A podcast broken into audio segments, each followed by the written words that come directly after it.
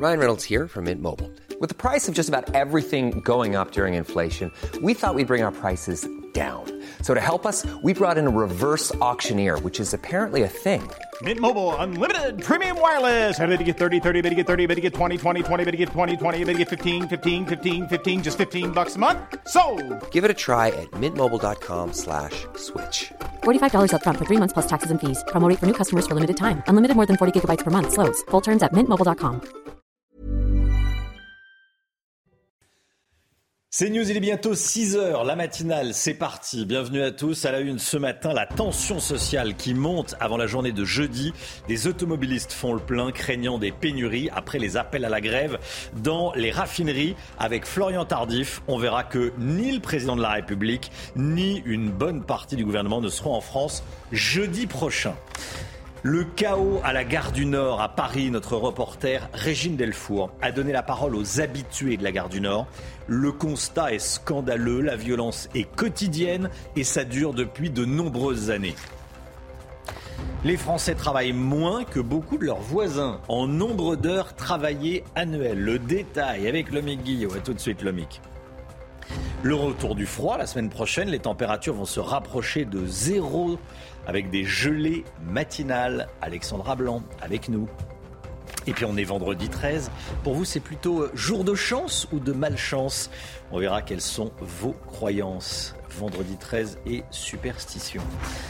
La menace d'une pénurie d'essence plane à nouveau sur la France. Pour euh, contester la réforme des retraites, la CGT Pétrole pourrait mettre les raffineries à l'arrêt si nécessaire. Attention, on n'en est pas là. Une annonce qui n'est pas tombée dans l'oreille d'un sourd, comme on dit. Oui, il semblerait que vous êtes nombreux à ne pas vouloir subir une nouvelle pénurie d'essence. Alors, dès hier soir, certains ont anticipé et sont allés faire le plein. Écoutez.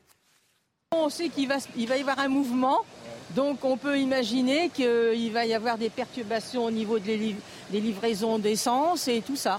J'ai pas envie d'attendre trois heures euh, à l'entrée des stations. Là, j'ai attendu un quart d'heure et j'ai l'impression qu'on est quand même plusieurs euh, à anticiper. Donc, euh... Il y a une grève le 19 et que le 19, j'ai absolument besoin de ma voiture et que je ne vais pas attendre d'avoir la queue des, des, des précédentes euh, grèves de raffinerie. Je sais qu'il y a la grève, du coup j'anticipe, surtout avec ce qui s'est passé les derniers mois. Je ne peux pas faire la queue pendant une heure, deux heures euh, ouais, en espérant, voilà, parfois, ouais. même parfois plus, et me réveiller à 4 heures du matin en espérant trouver euh, de l'essence. Florian Tardif, pendant ce temps-là, le président de la République euh, a prévu de ne pas être en France jeudi prochain, euh, ce jeudi que certains présentent comme un jeudi noir. Oui, effectivement, Emmanuel Macron ne sera pas devant son écran de télévision à l'Elysée pour jauger de l'ampleur de cette première manifestation. Non, il sera à Barcelone et il ne sera pas seul. Une douzaine de ministres sont annoncés sur place pour la tenue d'un sommet franco-espagnol. C'est ce qu'on peut lire notamment dans la presse espagnole. Bon, ce ne sera pas la première fois, Romain, que le chef de l'État n'est pas présent sur le sol national à l'heure où une manifestation d'ampleur est annoncée. Non, en 2018, lors de la manifestation violente, première manifestation violente des Gilets jaunes à Paris, Emmanuel Macron était en Argentine depuis Buenos Aires. Il avait dérogé à l'arrêt qui s'était lui-même fixé de ne pas commenter la politique nationale à l'étranger en disant que ce qui s'était passé à Paris n'avait rien à voir avec l'expression pacifiste d'une colère légitime. Si ce déplacement, Romain, est prévu maintenant depuis longtemps et que l'agenda du président de la République n'a pas à être calqué sur l'agenda des syndicats ou des opposants politiques à Emmanuel Macron, il est vrai que ce signal risque de crisper une partie de la population, même si je précise qu'Elisabeth Borne, elle, sera bien sur le sol français. Merci beaucoup Florian. Jean-Luc Mélenchon n'exclut pas de se représenter en 2027. Il aura alors 75 ans.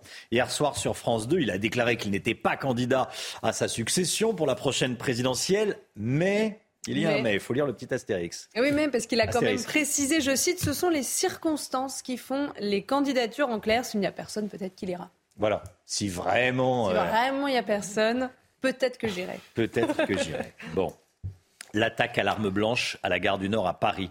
Alors que la, garde à vue du suspect a été levée hier pour raison médicale, un homme susceptible de l'avoir logé est actuellement entendu par les enquêteurs. Il a été placé en garde à vue mercredi soir. Hein. Et 48 heures après l'attaque, nous sommes retournés sur place pendant plusieurs heures pour tenter de vivre le quotidien des usagers. Les patrouilles se sont multipliées, mais le personnel et les voyageurs restent quand même sur leur garde. Reportage de Régine Delfour et Sacha Robin. Dans le parking de la gare du Nord, nous nous dirigeons vers la sortie. Mais en poussant la porte, une seringue usagée, un mouchoir taché de sang et les restes de médicaments sont étalés sur le sol. Une fois enjambés, nous arpentons les couloirs du métro. Le spectacle n'est pas plus reluisant ici. Des centaines de milliers d'usagers se croisent quotidiennement. Mais depuis l'attaque de mercredi, les contrôles policiers sont renforcés. Certains habitués de la gare nous confient leurs sentiments. Je me suis déjà fait voler, j'ai peur, euh, je fais attention à mes effets. Là, quand on rentre, c'est très dangereux, il y a un peu de tout. Ils viennent mendier, puis euh, c'est là qu'il faut faire attention les porte-monnaies et tout, parce qu'ils ah s'envolent, hein, là. Là, la tire, le téléphone, tout ça, si vous ne faites pas attention, oui. Ils sont très agressifs et ils sont dangereux. Des trafics en tout genre s'opèrent sur le parvis. Ces jeunes femmes travaillent dans la gare et sont témoins de cette agressivité permanente. Il y a des craques partout, euh, des agressions toutes les cinq minutes, euh, taxis qui s'embrouillent, euh, enfin des gens fous. Non, c'est habituel quoi. Moi, je me suis déjà pris un, chassé d'un garçon en sortant des toilettes, comme ça, sans, raison. Un coup de pied dans la, jambe. Des fois, on trouve des craques assis par terre, avec la piqûre dans le bras. Aux abords de la gare, nous découvrons ce tas de kits de seringues stériles. La salle de shoot de l'hôpital Lariboisière se trouve à quelques mètres de là. La gare du Nord n'a plus grand-chose à voir avec la France. Qui le dit? C'est Amine Elbaï qui signe une, une tribune dans le Figaro ce matin. Il est juriste et il sera en droit public et il sera avec nous à 7h10. Les cadres de santé du CHU de Rennes en grève, ils ont manifesté hier devant leur hôpital. Ils dénoncent les pénuries de personnel et de moyens dans leur service, un mouvement très rare. Ils n'avaient pas fait grève depuis 2011. Michael Chailloux. Pression, désillusion, intimidation, épuisement, injonction, destruction, voilà ce que nous vivons avec vous. Les mots sont très forts et le mouvement inédit. Les 130 cadres de santé du CHU de Rennes n'avaient pas fait grève depuis 2011.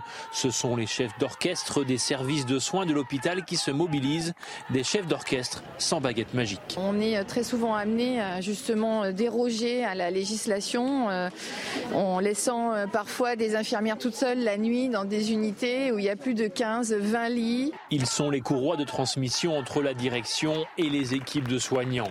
À Rennes, les cadres de santé n'en peuvent plus de porter à bout de bras un hôpital public en souffrance. Alors tout ne part pas en cacahuète parce qu'il y a la bonne volonté et la conscience professionnelle des gens de terrain qui passent, mais là je pense qu'on est en train de l'épuiser, hein, vraiment. Après deux heures de déambulation dans les allées du CHU, les cadres de santé observent une ultime étape devant le bâtiment de leur direction à qui ils vont déposer un droit d'alerte. Regardez ce qui s'est passé à l'église Saint-Louis du euh, Saint-Louis-Roi de Champagne au Mont-d'Or, près de Lyon. Les paroissiens de l'église ont fait une triste découverte. Leur lieu de culte a été profané, Chana. Et le chemin de croix et les tableaux du cœur sont pour l'essentiel détruits, de même que deux crucifix. L'archevêque célébrera euh, une messe de réparation ce soir et selon une information du Progrès, un individu aurait été interpellé. Voilà, messe de réparation ce soir à l'église Saint-Louis-Roi de Champagne au Mont-d'Or. Ce début d'année 2023 est le début d'année le plus doux jamais enregistré avec des températures records, des records de douceur. À partir de dimanche, on oublie. Mhm. Changement de décor avec une baisse des températures attendues. Alexandra Blanc avec nous. On peut dire que l'hiver est de retour. Oui, ça va faire du bien avec des températures enfin conformes au normal de saison. On va ressortir les doudounes, les bonnets et les écharpes avec l'arrivée d'une masse d'air beaucoup plus froide avec un flux de nord-ouest qui va se mettre en place. On va le voir d'ailleurs sur l'animation satellite. Vous le voyez, eh bien ce bleu, c'est l'air froid qui va descendre petit à petit sur l'ensemble des régions françaises. Alors on ne parle pas de froid polaire, on parle d'un retour normal du froid avec des températures qui vont tout simplement baisser. Alors concrètement, on va perdre en moyenne entre 6 et 7 degrés par rapport à cette semaine. C'est vrai qu'à cette semaine, les températures sont particulièrement douces et donc on va retrouver des températures à peu près conformes au normal de saison. Température donc en moyenne de 2 à, de 2 à 7 degrés sur la moitié nord, de 4 à 10 degrés sur la moitié sud. Ce sera un petit peu plus doux euh, du côté de la Corse. Et puis on va le voir également, les températures qui vont donc retrouver des niveaux conformes au normal de saison. Pourquoi? Parce qu'un flux de nord-ouest va de nouveau euh, concerner l'ensemble des régions françaises. Et la bonne nouvelle, c'est que nous allons avoir beaucoup de neige en montagne. Et ça, c'est une très bonne nouvelle, puisque vous le savez, en raison des températures printanières, eh bien, certaines stations avaient dû fermer leurs portes. Merci Alexandra. Petit accrochage entre Joe Biden et un journaliste de Fox, de Fox News. Le président américain sur la défensive depuis la découverte de nouveaux documents confidentiels dans le garage de sa maison de famille, dans le Delaware. Hein. Oui, je rappelle que la loi de 1978 oblige tous les présidents et vice-présidents américains à transmettre l'ensemble de leurs documents de travail aux archives nationales. Alors quand le correspondant à la Maison-Blanche lui demande des documents confidentiels à côté de votre corvette, mais à quoi pensiez-vous? Joe Biden a une réponse étonnante. Écoutez. Monsieur le Président, du matériel classifié à côté de votre corvette, à quoi pensiez-vous? Laissez-moi, je vais bientôt avoir l'occasion de parler de tout cela, si Dieu le veut. Et d'ailleurs, ma corvette est dans un garage fermé. Ok? Donc ce n'est pas comme si vous étiez assis dans la rue, mais comme je l'ai dit plus tôt cette semaine, les gens savent que je prends les documents et le matériel classifié au sérieux. J'ai aussi dit que nous coopérons pleinement et entièrement avec le ministère de la Justice. Voilà, aucun souci. Les documents confidentiels euh, d'un vice-président américain sont dans le garage à côté de la corvette. Ça va. Garage fermé à clé. Ah, bien sûr. Sécurité, En sécurité. maximum. Pas d'inquiétude. Pas d'inquiétude. Pas d'inquiétude. Bon, allez, retour en France. Je voulais vous parler de cette opération sécurisation dans le quartier des Moulins à Nice. Malgré sa récente rénovation, ce quartier euh, des Moulins à Nice est toujours gangréné par le trafic de stupéfiants. hein. Et alors sur place, le préfet des Alpes-Maritimes et les forces de l'ordre s'activent pour augmenter le nombre de contrôles et renforcer la présence policière. Objectif, la dissuasion. On a pu suivre l'une de ces opérations. Laure Parra et Solène Boulin. Des sièges utilisés par les guetteurs, les tarifs de la drogue affichés en gros sur les murs, autant de points de deal que tentent d'éradiquer les forces de l'ordre. Pourtant récemment rénové, le quartier des Moulins à Nice abrite encore une grande délinquance. Alors chaque semaine, les forces de l'ordre luttent contre les trafics. On les connaît, on les recense et on procède à des opérations spécifiques de démantèlement sur ces points de deal qui, de temps en temps, malheureusement, euh, se reproduisent euh, sur d'autres points. Il y a un- un déplacement du phénomène. Au quotidien, c'est la police de proximité qui patrouille, mais chaque semaine, plus de 150 policiers sont déployés en renfort sur la zone. Il y a une des grandes orientations qui a été donnée par le ministre de l'Intérieur depuis déjà plusieurs mois, ça a été de remettre la police dans la rue. Les policiers et les gendarmes ne sont pas faits pour être dans leur commissariat et dans leur brigade de gendarmerie. Pour ça, on quadrille la ville avec des patrouilles de deux ou trois et il y a une présence là qui, qui est dissuasive. Donc c'est aussi l'arme de la dissuasion. Sur les 230 opérations effectuées en 2022 par les forces de l'ordre à Nice, 350 trafiquants ont été interpellés et plus de 1500 consommateurs. 620 kilos de cannabis, 30 kilos de cocaïne et plus de 370 000 euros en liquide ont également été saisis. La retraite à 32 ans pour euh, Thibaut Pinot dans le cyclisme. On en parle tout de suite. Cette année, les hommes n'ont pas fini de bouger. Votre programme sport avec Newman. La retraite à 32 ans. Oui, certains, euh, c'est un peu tôt, 32 ans. hein. Je ne Ouais. si, je, je crois pas que ce soit au programme d'un parti politique, Florian Tardif. Non, ce serait difficilement Hein réalisable. Travailler La 7 retraite. ans pour être à la retraite pendant 60. ouais. Voilà. Euh, à 32 ans, donc, le cycliste Thibaut Pinot rend son tablier. Mais le coureur prendra sa retraite en octobre après le Tour de Lombardie. C'est ce qu'il a annoncé hier au journal L'équipe. L'âge et ses blessures ont eu raison du franc-comtois qui a gagné le respect des Français au fil des années, notamment en 2014 où il a fini troisième du Tour de France. Cette année, les hommes n'ont pas fini de bouger. Votre programme sport avec Newman. Une série, une série d'empoisonnement de chiens à la Seine-sur-Mer, dans le Var. On a enquêté. Les propriétaires de chiens sont, inquiets. Euh, reportage dans un instant. Et puis on ira également à, à Hollywood, à Los Angeles. On l'a appris dans la nuit. Lisa Marie Presley, la fille d'Elvis Presley, est décédée. Elle avait 54 ans. Ramzi Malouki sera en direct avec nous. À tout de suite. C'est News, il est 6h15. Dans un instant, on va partir à la Seine-sur-Mer, dans le Var, série d'empoisonnement de chiens à la Seine-sur-Mer. On a rencontré des propriétaires de chiens inquiets. Mais tout d'abord, tout d'abord, le point info, Chana Lousteau. Valérie Pécresse va rencontrer les dirigeants de la SNCF et de la RATP ce matin à Saint-Ouen. Objectif, trouver des solutions pour améliorer le service pour les usagers. Panne, retard, incident. La fin d'année a été très compliquée sur les deux réseaux. Ce conseil extraordinaire permettra de préciser le calendrier de retour à un trafic normal. Au Brésil, la chasse aux émeutiers se poursuit. Le gouvernement brésilien intensifie son enquête pour débusquer les participants au saccage de dimanche dernier à Brasilia. Déjà 52 personnes et 7 entreprises ont vu leur avoir gelé. De son côté, le président Lula assure que les manifestants ont bénéficié d'une aide de l'intérieur puisqu'aucune porte n'a été cassée. Et puis les renseignements américains se penchent sur plus de 500 signalements d'OVNI. Alors pas de panique, il ne s'agit pas d'extraterrestres, mais d'objets volants non identifiés dans le ciel. Euh, beaucoup sont tout simplement des ballons, des drones ou des sacs plastiques. D'autres restent inexplicables. Pour le Pentagone et la NASA, ces phénomènes pourraient provenir d'espionnage de pays rivaux. Pas de panique, pas de panique, c'est vous qui. J'essaye de rassurer. bon, et à la Seine-sur-Mer, dans le Var, en tout cas, certains euh, propriétaires de chiens, eux, sans paniquer, en tout cas, sont très inquiets. Depuis le printemps dernier, 30 chiens ont été empoisonnés. Depuis le début du mois, il y a déjà eu 7 nouveaux cas d'empoisonnement. Stéphanie Rouquier a mené l'enquête. À la Seine-sur-Mer, les propriétaires de chiens restent sur leur garde. Depuis le printemps dernier, plusieurs canidés ont été empoisonnés. Des granulés noirs ou des boulettes de viande contenant un puissant poison ont été retrouvés sur les trottoirs. Je la tiens court, j'essaye de faire attention, mais c'est pas bien. Mon chien ne, ne, sort jamais détaché. Il est toujours attaché. Ça vous fait peur? Oui, parce que ça pourrait être un enfant, parce que les enfants quand ils sont petits touchent à tout et ça peut être très dangereux. Ben là, du coup, ben, on le sort, mais il faut regarder qu'il mange rien, qu'il ne lâche rien. Donc c'est assez, c'est assez spécial, quoi. À quelques mètres du quartier visé par ces actes de malveillance, cette clinique vétérinaire a traité plusieurs cas d'empoisonnement, dont un mercredi dernier. Il va bien. La chance qu'il a eue, c'est qu'il a vomi une partie du toxique qu'il a ingéré. A priori, c'est des carbamates, des insecticides issus du milieu agricole. Depuis huit mois, 30 chiens ont été intoxiqués. Trois n'ont pas survécu. Les autorités prennent au sérieux cette affaire. Une enquête a été ouverte. Mais pour l'heure, aucun suspect n'a été identifié.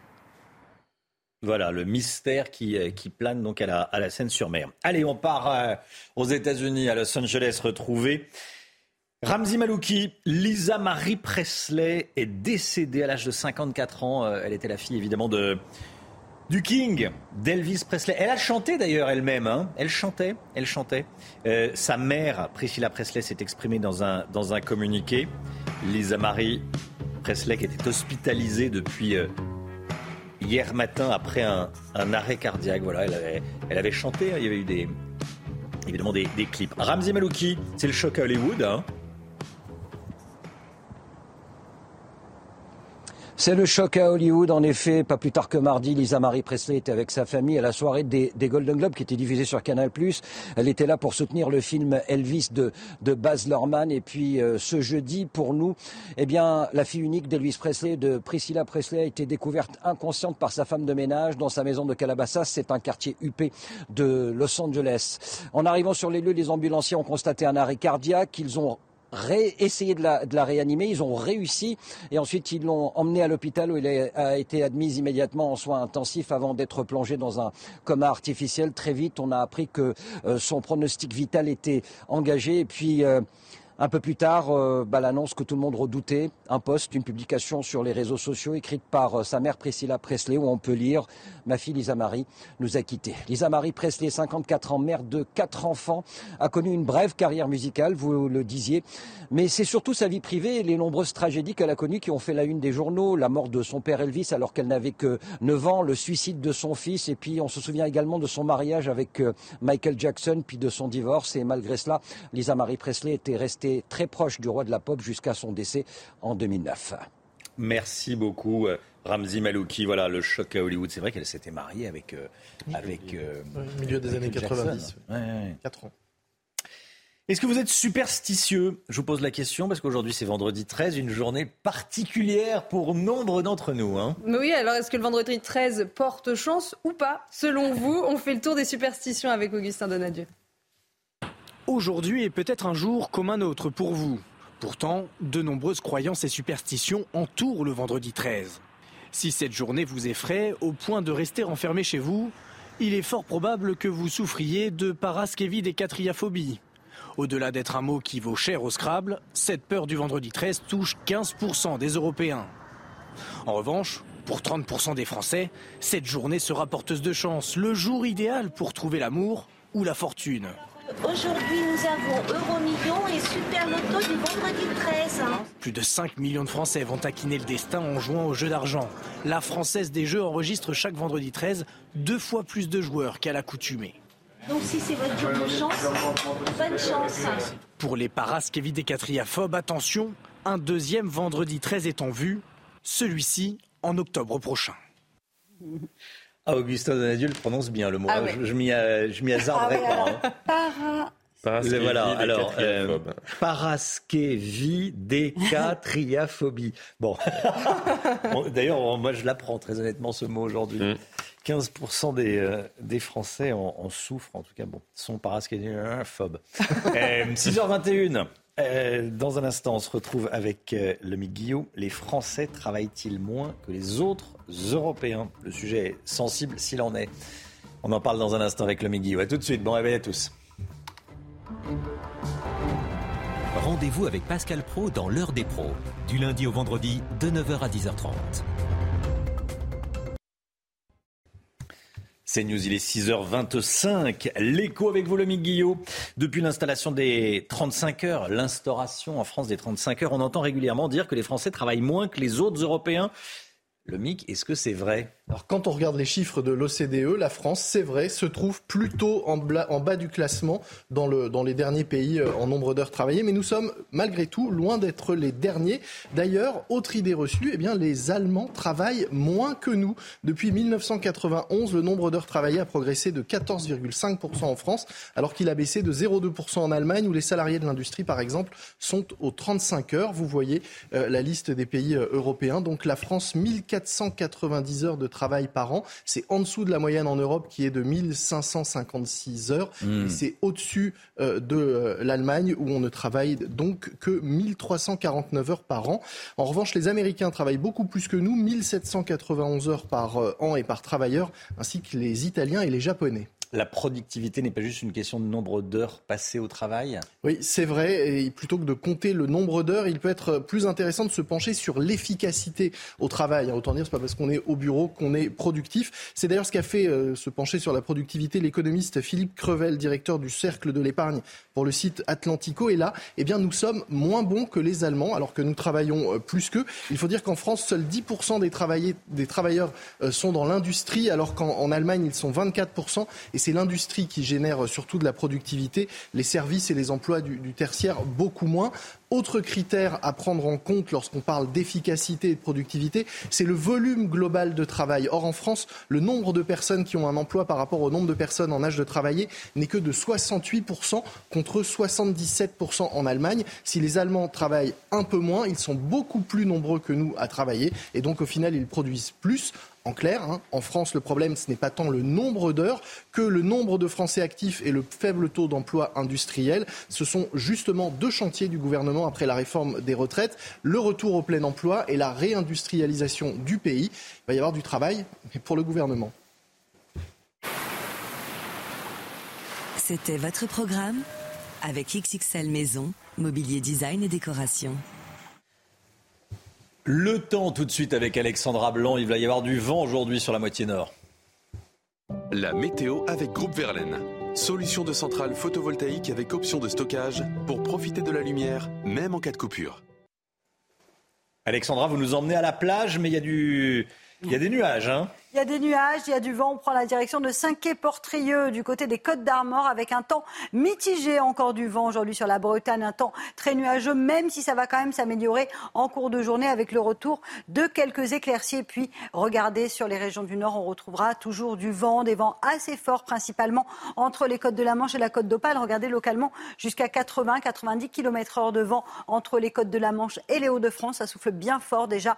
Donc ce matin, au lever du jour et puis partout ailleurs, on retrouve un temps assez variable avec localement quelques averses actuellement entre le sud-ouest, l'Auvergne ou encore en allant vers le Lyonnais et vers le nord-est avec localement de bonnes averses. On aura également un petit peu de neige en montagne. Donc une journée placée sous le signe du vent. Dans l'après-midi, très peu d'évolution, même si la perturbation progresse en direction de l'est. Donc à l'arrière, on pourrait retrouver quelques éclaircies, notamment entre le sud-ouest, la Bretagne ou encore la pointe du Cotentin. Donc un temps un petit peu plus agréable sur la façade ouest du pays et puis toujours du grand beau temps entre la côte d'Azur, la Corse Corse ou encore les Alpes du Sud. Côté température, eh bien, la douceur se maintient ce matin. Grande douceur, 8 à Paris, 10 degrés à Bordeaux ou encore 6 degrés à Lyon. Et dans l'après-midi, eh bien, les températures restent très très douces pour la saison avec, regardez, en moyenne 11 à Paris, 15 degrés en allant vers le Pays Basque, 17 degrés à Perpignan et 12 degrés entre Limoges et Lyon. La suite du programme, est bien, des conditions météo agitées demain avec l'arrivée d'une perturbation très active. Et puis dimanche, du vent sur les régions du nord et surtout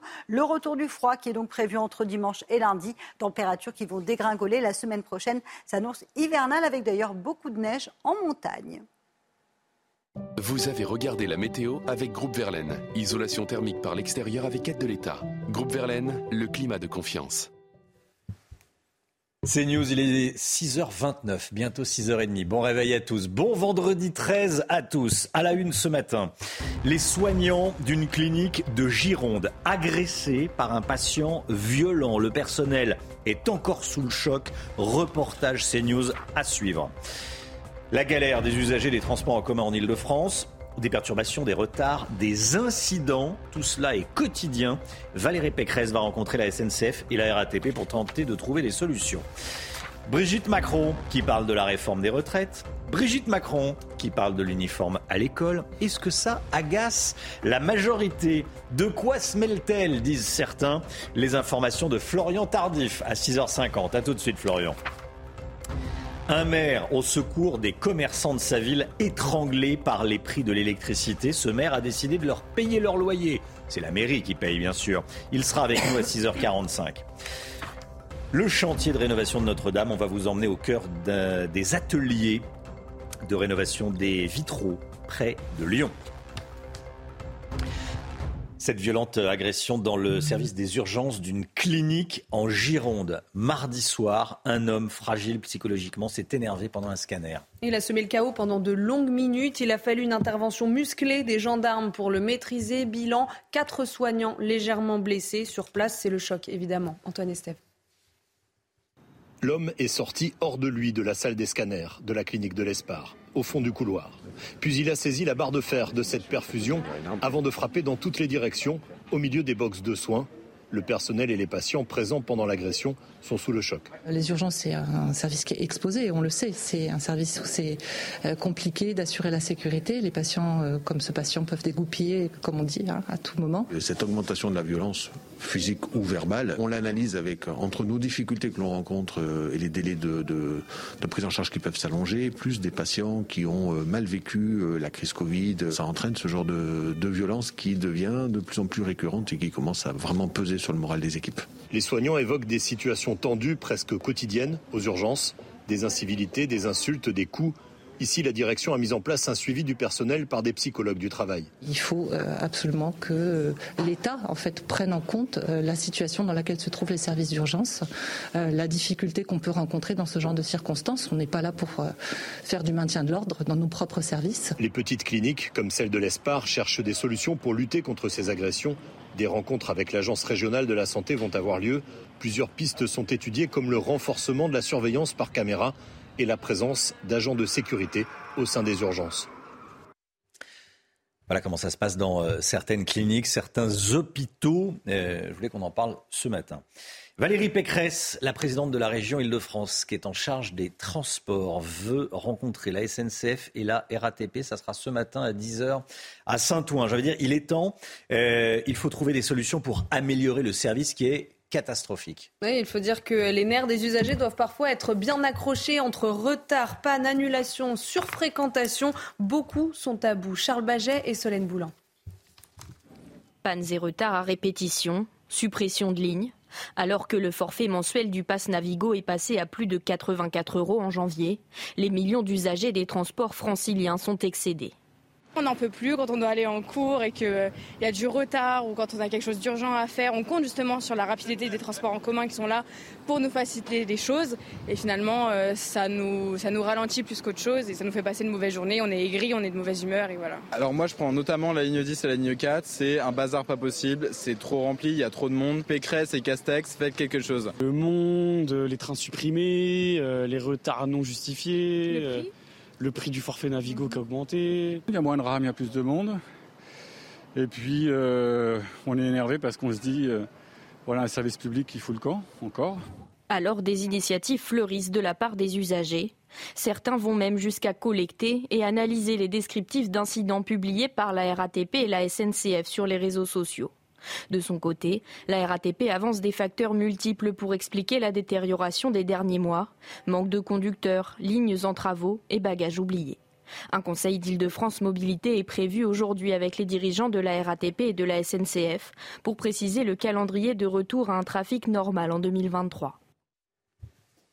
Alors justement, au sujet des transports, une grève d'ampleur se prépare jeudi prochain. Tous les syndicats appellent à se mobiliser contre la réforme des retraites. À quoi faut-il s'attendre, Chana? Alors on va regarder ensemble. Déjà, il va falloir privilégier pour ceux qui le peuvent évidemment le télétravail parce que des perturbations sont attendues euh, dans les transports. La SNCF, la RATP et les transports logistiques seront en grève. Grève également au sein de l'éducation nationale. Et enfin, on vous l'annonçait hier, la CGT Pétrole a menacé de bloquer les raffineries. Et comme tous les matins, on vous consulte, on vous donne la parole dans la matinale. Ce matin, on vous pose cette question.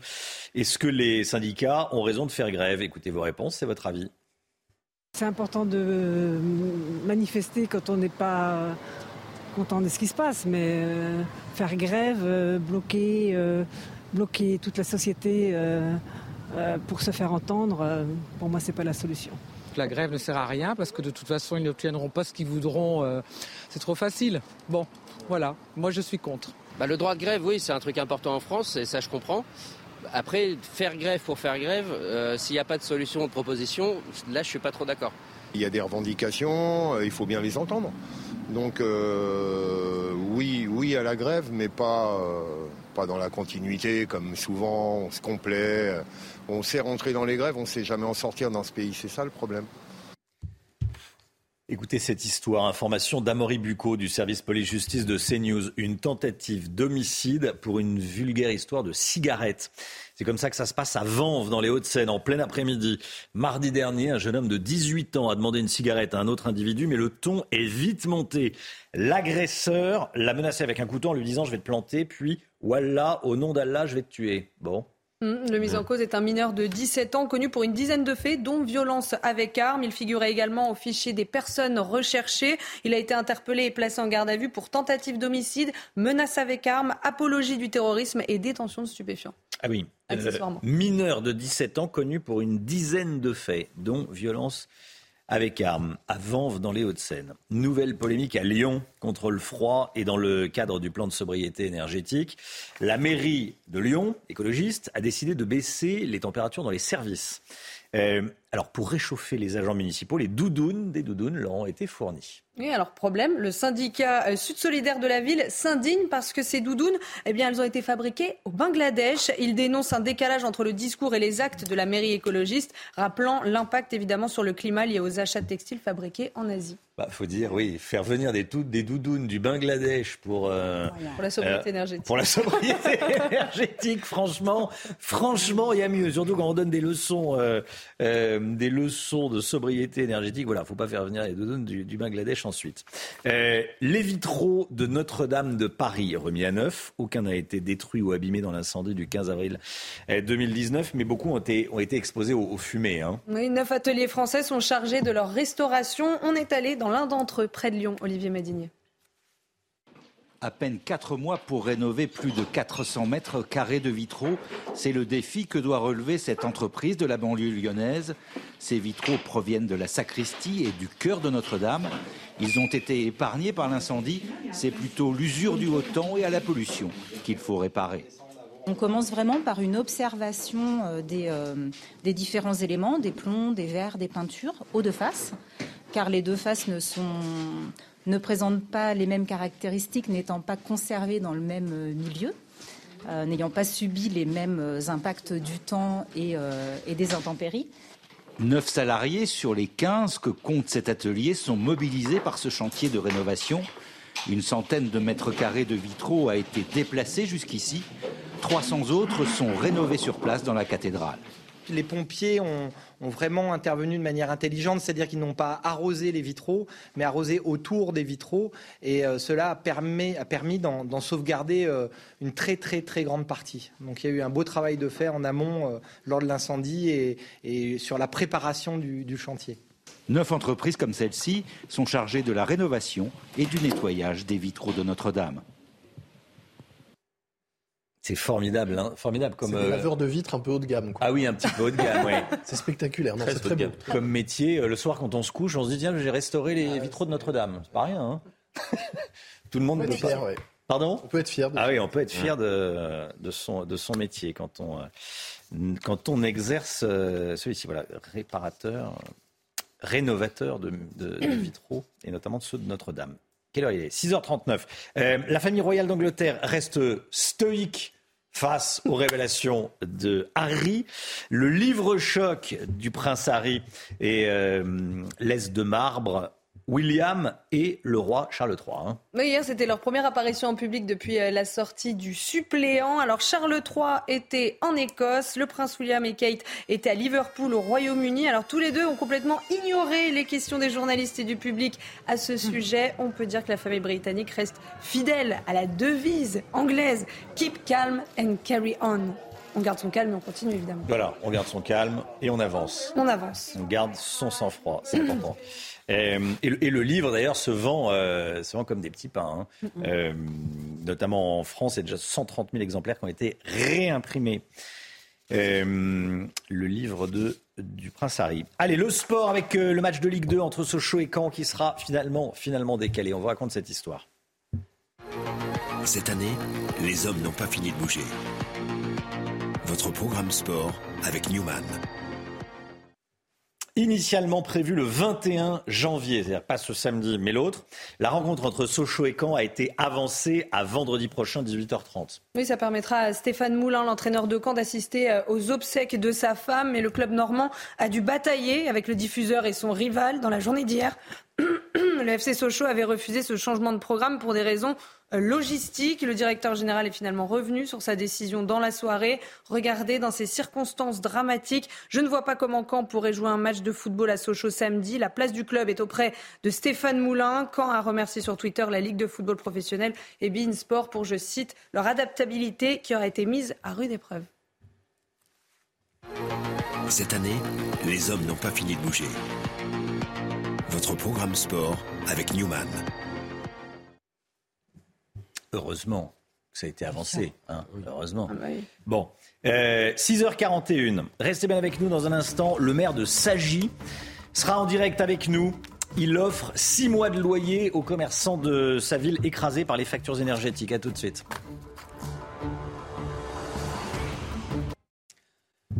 C'est News, il est 7h moins le quart. Bienvenue à tous et merci d'être avec nous dans un instant. On sera avec le maire de Sagy dans le Val d'Oise qui offre 6 mois de loyer à ses commerçants. Mais tout d'abord, le point info avec Chanel Housteau.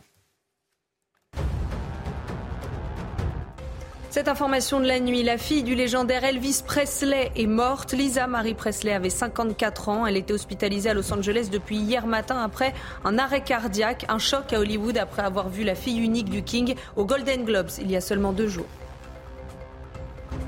Les paroissiens de l'église Saint-Louis-Roi de Champagne au Mont-d'Or près de Lyon ont fait une triste découverte. Leur lieu de culte a été profané, le chemin de croix et les tableaux du cœur ont été détruits ainsi que deux grands crucifix. Un individu a été arrêté selon le progrès. L'archevêque célébrera une messe de réparation ce soir. Et puis à partir de dimanche, le froid va faire son grand retour avec 6 à 7 degrés de moins. On va enfin retrouver des températures dignes d'un mois de janvier. La baisse devrait se poursuivre une bonne partie de la semaine prochaine. Et bonne nouvelle pour les montagnards, il y aura de la neige en montagne. Guy Paris, maire de Sagy dans le Val d'Oise. Bonjour monsieur le maire, merci d'être en direct Bonjour. avec nous. Merci. Vous avez décidé d'offrir six mois de loyer aux commerçants de votre ville écrasés par les factures énergétiques. Déjà, comment vous est venue l'idée? Est-ce que c'est votre idée? Est-ce que c'est l'idée de quelqu'un du conseil municipal? Est-ce que c'est euh, l'idée d'un commerçant lui-même? Non, non, c'est l'idée du conseil municipal. On, on s'est rencontrés le, le 29 dans une réunion euh, informelle, on va dire, 29 novembre. Et puis on a considéré qu'il y avait, il y avait urgence parce qu'on avait eu des signes comme quoi euh, l'énergie allait augmenter, le coût de l'énergie allait augmenter pour, pour les deux, pour le boulanger, pour le boucher euh, au mois de janvier. Donc plutôt que d'attendre, euh, on a pris les devants. Et puis on a eu une réunion officielle du conseil municipal le, 20, le 9 décembre. Et puis là, euh, on a délibéré euh, longuement sur le sujet. Et au final, on a décidé de ne pas d'exonérer le loyer du boucher du boulanger pendant six mois, de janvier à juin, et puis de continuer aussi à les, à les aider. Il y avait d'autres démarches à faire. Oui, parce que faut, faut, les aider. Quand on a une boucherie, euh, quand on a un boucher et un boulanger dans sa ville, c'est un, c'est un trésor. Donc j'imagine que vous voulez les aider euh, au, au, maximum. C'est possible aussi parce que vous êtes propriétaire des, des locaux, c'est ça? Tout à fait, tout à fait. Il faut savoir qu'on a acheté les bâtiments en 2003 et 2007. On a ouvert donc la boucherie et la boulangerie. Et donc, euh, c'est pas tout. Il y a 20 ans d'avoir euh, acheté, puis d'avoir aménagé des commerces. Et puis 20 ans plus tard, euh, à cause de l'énergie, ben, euh, ils sont en difficulté. Difficulté, c'est normal. Hmm. Donc, euh, on a hmm. considéré qu'on devait à nouveau accompagner, bon, en leur offrant le loyer pendant six mois, de, janvier à juin. Et bon, on espère que. Mais il y a aussi, on attend des aides de l'État, 40% du surcoût.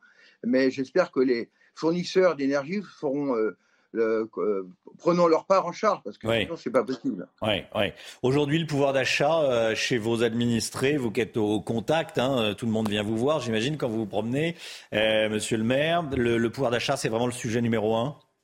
Oui, absolument. Ah l'énergie, que ce soit la, collectivité que je représente, hein, nous passons pour le gaz pour l'année 2023 de 15 000 à 40 000 euros pour chauffer les deux écoles et la mairie. Et, puis il en, il en, est de même pour chacun d'entre nous on est tous confrontés à ce problème du surcoût et, euh, abominable.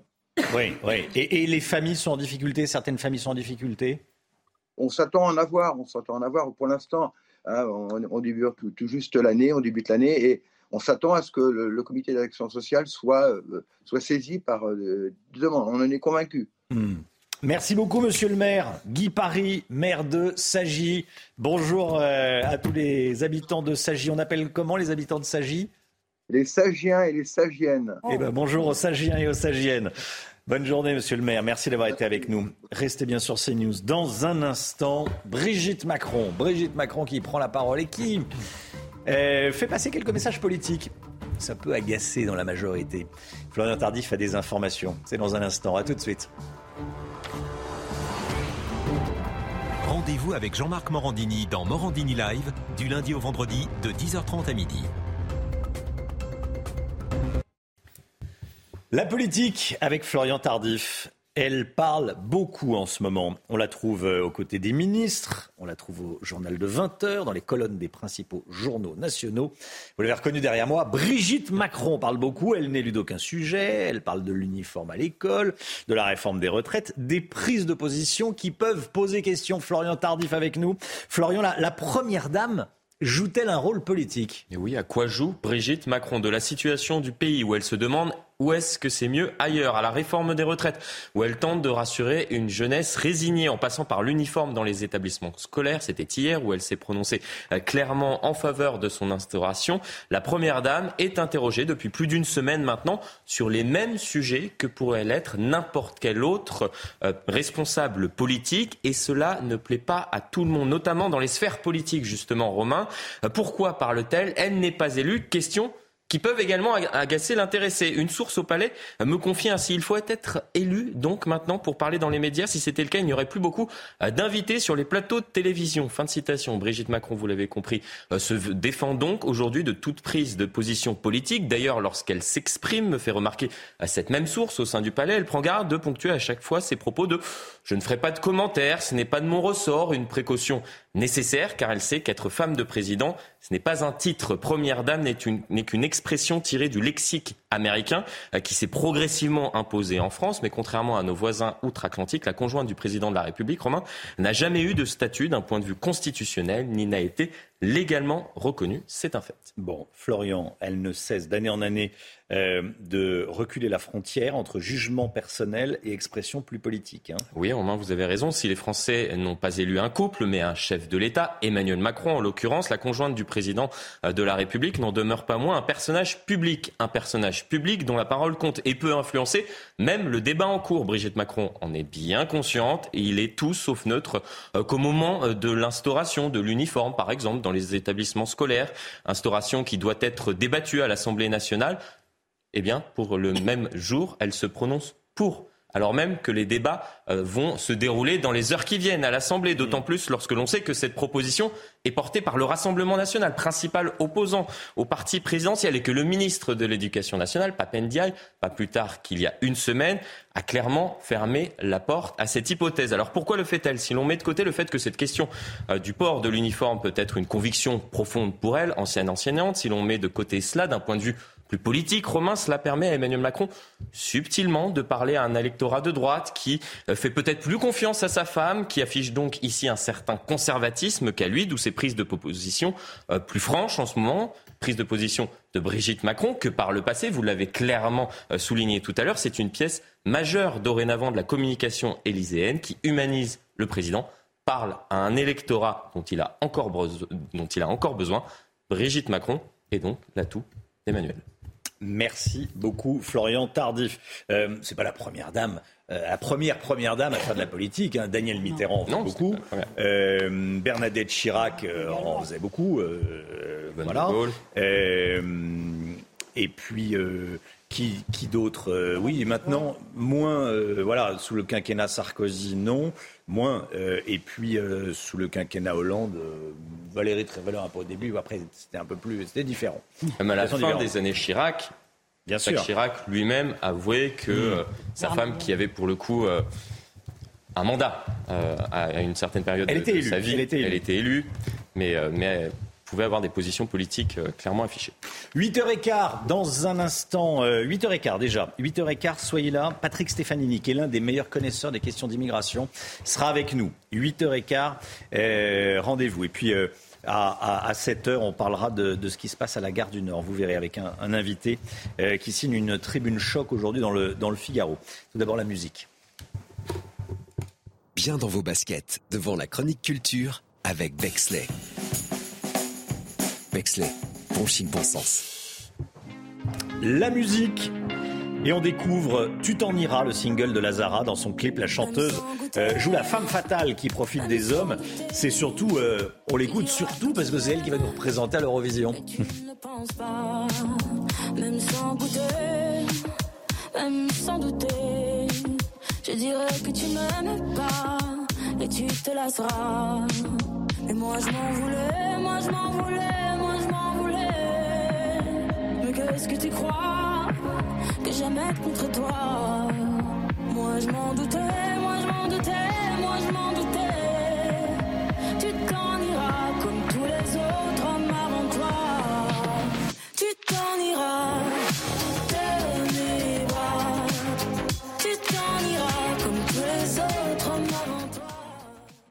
Bien dans vos baskets, devant la chronique culture avec Bexley. Bexley, bon chic, bon sens. La météo, Alexandra Blanc. La météo avec Groupe Verlaine. Solution de centrale photovoltaïque avec option de stockage pour profiter de la lumière, même en cas de coupure.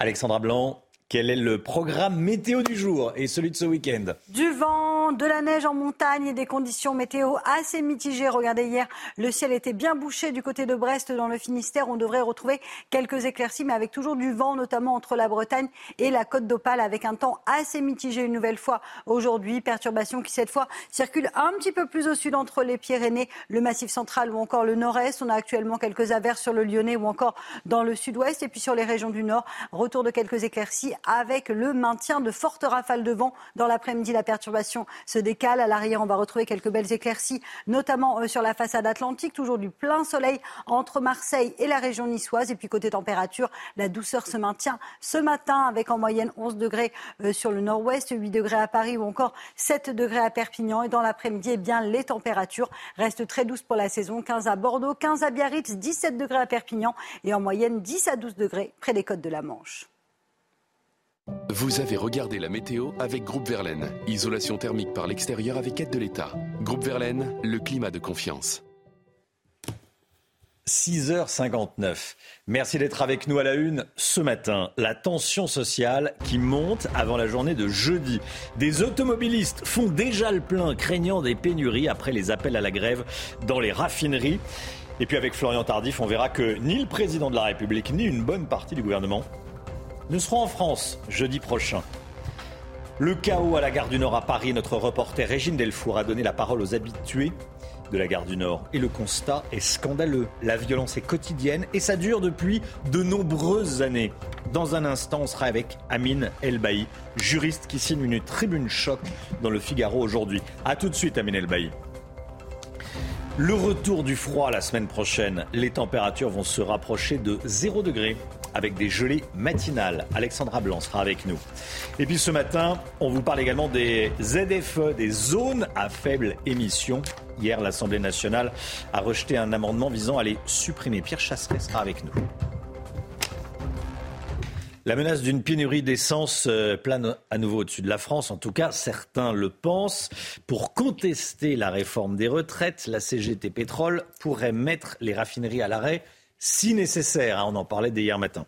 Une annonce qui n'est pas tombée dans l'oreille d'un sourd, comme on dit. Oui, il semblerait que vous êtes nombreux à ne pas vouloir subir une nouvelle pénurie d'essence. Alors, dès hier soir, certains ont anticipé et sont allés faire le plein. C'est la Barotte et Olivier Gangloff. Dans cette station-service parisienne, les files d'attente ont déjà commencé à s'allonger. À une semaine du mouvement de grève prévu par la CGT, les automobilistes craignent la pénurie d'essence. Leur seule option, l'anticipation. J'ai attendu un quart d'heure et j'ai l'impression qu'on est quand même plusieurs euh, à anticiper. Donc. Il va y avoir un mouvement donc on peut imaginer qu'il va y avoir des perturbations au niveau des, livraisons d'essence et tout ça. J'ai vu qu'il allait y avoir probablement une grève effectivement et euh, j'ai un déplacement à Lille donc euh, je J'anticipe. Ne pas revivre les scénarios d'octobre dernier, c'est ce que souhaitent ces conducteurs. À l'époque, avec l'arrêt des raffineries et le blocage des dépôts, il fallait faire plusieurs heures d'attente pour espérer trouver du carburant et faire le plein de son véhicule. Alors pas question pour les automobilistes d'être bloqués une nouvelle fois. On n'arrive même, même, pas à avoir accès aux pompes alors qu'on habitait juste à côté. Donc euh, j'ai dû annuler des, fêtes de famille, des repas de famille. Je ne peux pas faire la queue pendant une heure, deux heures euh, en espérant, voilà, même parfois plus réveiller à 4 heures du matin en espérant trouver euh, de l'essence. Face au risque de pénurie de carburant, Elisabeth Borne a demandé aux syndicats d'être responsables et de manifester sans pénaliser l'ensemble des Français.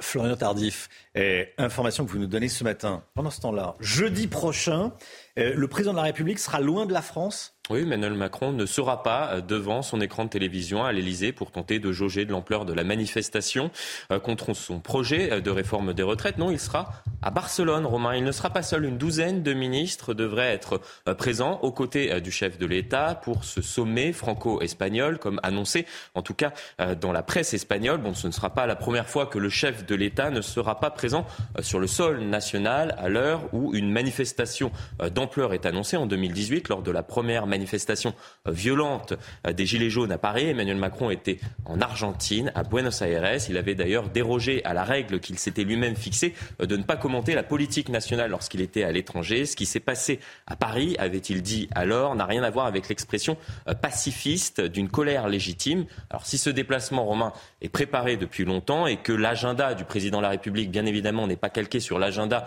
de ses opposants ou des syndicats, en l'occurrence, le signal en envoyé pourrait crisper une partie de la population, vous l'avez compris. Précision de taille, Elisabeth Borne, elle, sera bien présente jeudi prochain. Merci beaucoup Florian. Les paroissiens de l'église Saint-Louis, roi de Champagne au Mont d'Or, près de Lyon, ont fait une bien triste découverte. Leur lieu de culte a été profané. Le chemin de croix et les tableaux du cœur sont pour l'essentiel euh, détruits, de même que deux grands crucifix. Vous en voyez euh, un sur cette image fournie par le diocèse de Lyon. L'archevêque célébrera une messe de réparation ce soir et selon une information du quotidien Le Progrès, un individu a été arrêté. Ce début d'année 2023 est le début d'année le plus doux jamais enregistré avec des mmh. températures records. Record de douceur donc euh, pour euh, ce début d'année. À partir de dimanche, changement de décor. On change tout avec une baisse des températures attendues. Mmh. Alexandra Blanc avec nous. On peut dire que l'hiver est de retour. C'est le retour du froid. Oui, c'est plutôt une bonne nouvelle avec des températures qui vont enfin retrouver des niveaux conformes au normal de saison. C'est vrai que depuis le début de l'année, même le 31 décembre, on avait battu euh, des, des records de température avec parfois 15-16 degrés dans certaines villes du Nord, et eh bien là, on va retrouver un air beaucoup plus froid qui va arriver. On va le voir d'ailleurs sur l'animation satellite. Un flux de nord à nord-ouest va donc se mettre en place et donc l'air froid va redescendre petit à petit sur l'ensemble des régions françaises. Alors concrètement, à quoi doit-on s'attendre? On va avoir d'une part une baisse des températures. On va retrouver des températures avec des niveaux conformes au normal de saison. On sera même parfois un petit peu en dessous. Alors menace d'intempéries également entre lundi et mercredi. Des vents violents sont attendus sur la façade atlantique. Donc en plus du froid, eh bien, on va avoir une météo très agitée. Et puis, ça c'est une bonne nouvelle, de la neige abondante en montagne. En termes de température, Romain, concrètement, on va avoir froid le matin avec moins 2, moins 3 degrés. Et puis dans l'après-midi, les températures vont plafonner 2 à 7 degrés sur le nord et en moyenne 4 à 10 degrés dans le sud. On ressort les manteaux et les écharpes. Merci Alexandra. Petit accrochage entre Joe Biden, vous allez voir, et un journaliste de Fox News, en l'occurrence, le président, euh, président américain qui est sur la défensive depuis la découverte de nouveaux documents confidentiels dans le garage de sa maison de famille. Alors, je rappelle que la loi de 1978 oblige tous les présidents et vice-présidents américains à transmettre l'ensemble de leurs documents de travail aux archives nationales. Alors quand le correspondant à la Maison Blanche lui a demandé des comptes, Joe Biden a eu une réponse étonnante. Écoutez. Monsieur le Président, du matériel classifié à côté de votre corvette, à quoi pensiez-vous? Laissez-moi, je vais bientôt avoir l'occasion de parler de tout cela, si Dieu le veut. Et d'ailleurs, ma corvette est dans un garage fermé. Ok? Donc ce n'est pas comme si vous étiez assis dans la rue, mais comme je l'ai dit plus tôt cette semaine, les gens savent que je prends les documents et le matériel classifié au sérieux. J'ai aussi dit que nous coopérons pleinement et entièrement avec le ministère de la Justice. Voilà, sa, réponse peut faire sourire. Il n'y a, aucun souci. Euh, les documents confidentiels sont dans mon garage, à côté de la corvette, bien fermés à clé. Fermé. Pas de Il aurait pu les mettre dans la boîte à gants de la corvette. C'est vrai, oui. dans le coffre. bon, bon, bon, je ne sais pas si, les explications suffiront aux, aux, enquêteurs. Allez, le sport tout de suite avec le cycliste Thibaut Pinot qui prend sa retraite à 32 ans. C'est tout de suite. Cette année, les hommes n'ont pas fini de bouger. Votre programme sport avec Newman. Thibaut Pinot qui prend sa retraite à 32 ans. le coureur prendra sa retraite en octobre après le Tour de Lombardie. C'est ce qu'il a annoncé hier au journal L'équipe. L'âge et ses blessures ont eu raison du franc-comtois qui a regagné le respect des Français au fil des années, notamment en 2014 où il a fini troisième du Tour de France. Cette année, les hommes n'ont pas fini de bouger. Votre programme sport avec Newman. C'est News, il est 7h07. Merci d'être avec nous. Dans un instant, la gare du Nord n'a plus grand-chose à voir avec la France. Qui le dit? C'est Amin El Bailly, qui est juriste en droit public, qui euh, signe une tribune ce matin dans le Figaro. Et euh, je voulais que vous soyez en direct avec nous ce matin. Amin El Bailly, merci d'avoir accepté l'invitation. On va parler de ce qui se passe à la gare du Nord, ce qui, est effroyable. Il y aura un, reportage de Régine Delfour et, on va le commenter avec vous. Restez bien avec nous sur CNews. À tout de suite.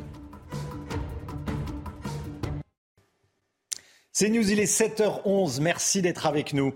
On est en direct avec Amine Elbaï, qui est juriste en droit public et auteur d'une euh, tribune choc dans le Figaro, où il est question de la, de la gare du Nord. Bonjour Amine Elbaï.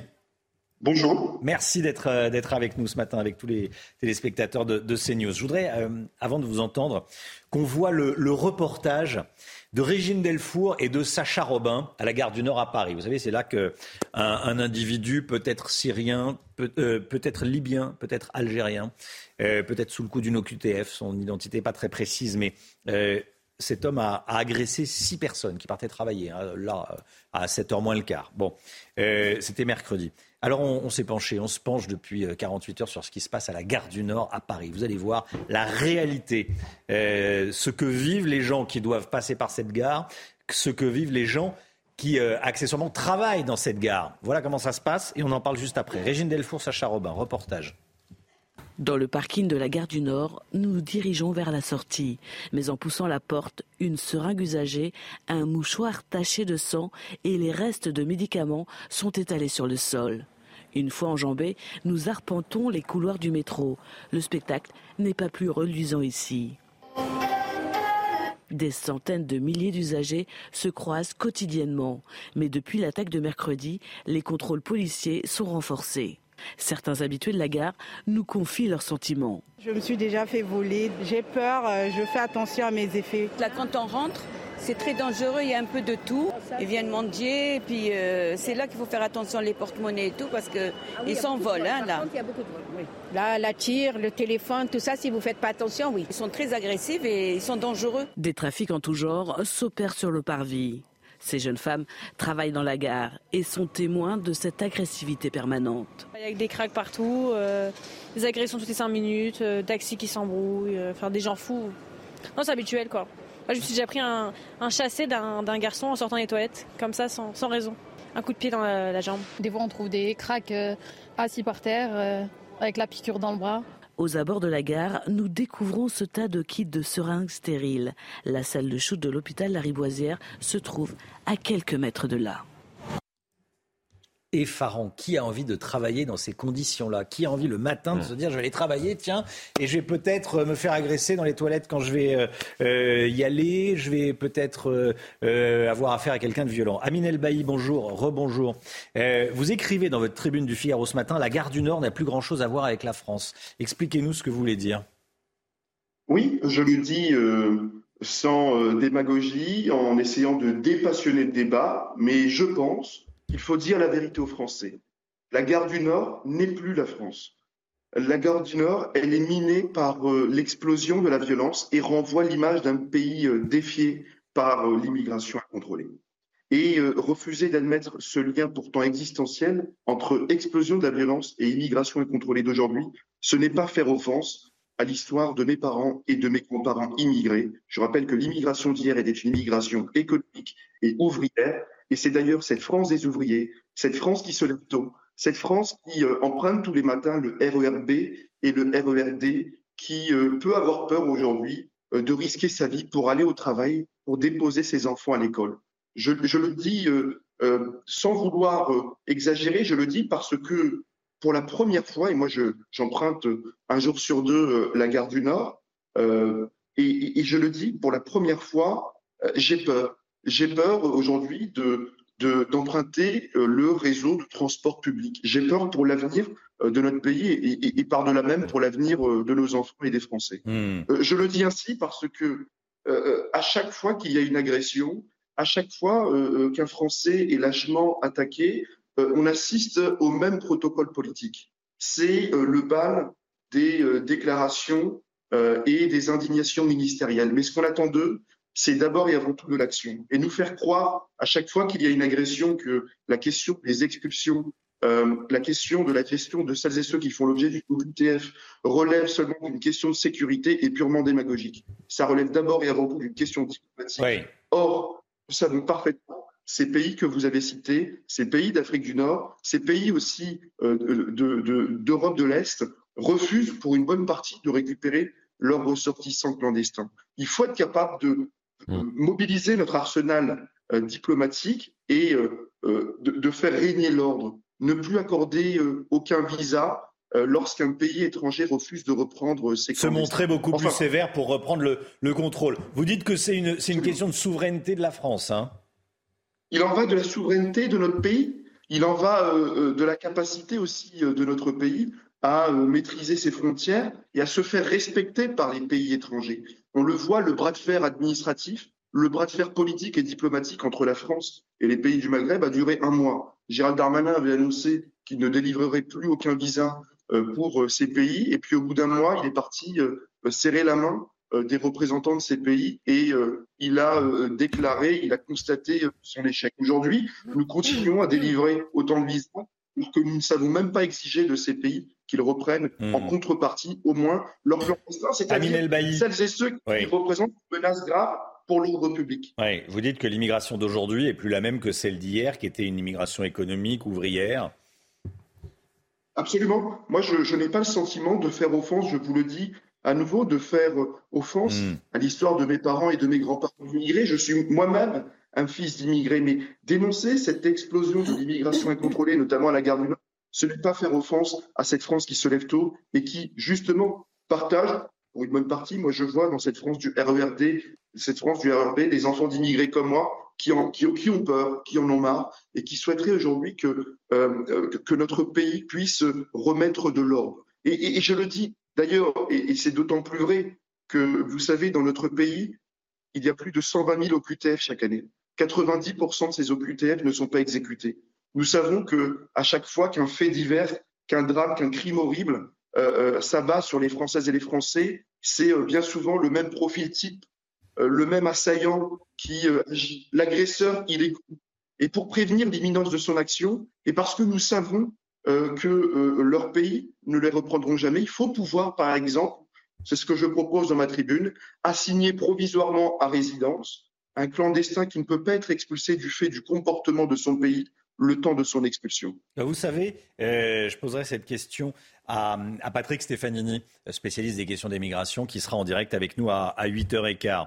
Euh, vous disiez également dans votre... Euh, ce, qui est, très intéressant déjà dans ce que vous dites, c'est que c'est pas parce qu'on est immigré qu'on cautionne tout et, n'importe quoi et qu'on cautionne ce qu'on est, en train de voir. Il y a des millions de personnes qui sont euh, d'origine immigrée de, quel que soit le pays du monde. et évidemment qu'on ne cautionne pas ça. Certains, peut-être, dans certains partis politiques, n'ont pas bien compris ça. vous dites également que les, les policiers commencent à être lassés. Hein les policiers commencent à être lassés euh, de voir euh, le fruit de leurs efforts être anéanti par un bras de fer administratif 100% prudent pour l'État. Euh, vous faites l'objet d'une OQTF. D'abord, vous avez des modes de recours. très souvent, elles ne, ne, prospèrent pas et vous êtes en situation d'expulsion. Mais l'État n'arrive pas à faire expulser les près de 120 000 OQTF prononcés chaque année. Il y a eu, en novembre 2022, un amendement qui a été porté par euh, Éric Ciotti euh, à l'Assemblée nationale, qui a été adopté, qui a permis de porter à 3 000 euh, le nombre de places supplémentaires dans les centres de rétention administratifs. Alors c'est bien évidemment insuffisant, c'est peut-être un premier pas pour pouvoir faire exécuter les 120 000 OQTF prononcés chaque année, mais il faut aujourd'hui de la rigueur, il faut revoir notre système administratif. Le gouvernement, malheureusement, sur cette question, n'est pas dans l'écoute. Euh, entendre, c'est bien, écouter, c'est mieux. On a des propositions à faire euh, sur cette question. Il faut pouvoir justement euh, faire expulser immédiatement Merci, avec Amine Elbaï. Merci beaucoup. Merci. d'avoir été en direct avec nous ce matin. Malheureusement, on est pris par le temps, vous avez compris, mais merci beaucoup d'avoir été en direct avec nous. Votre tribune est à lire dans le Figaro de ce matin. L'écho tout de suite. Vivez un moment d'émotion devant votre programme avec XXL Maison Mobilier design et décoration.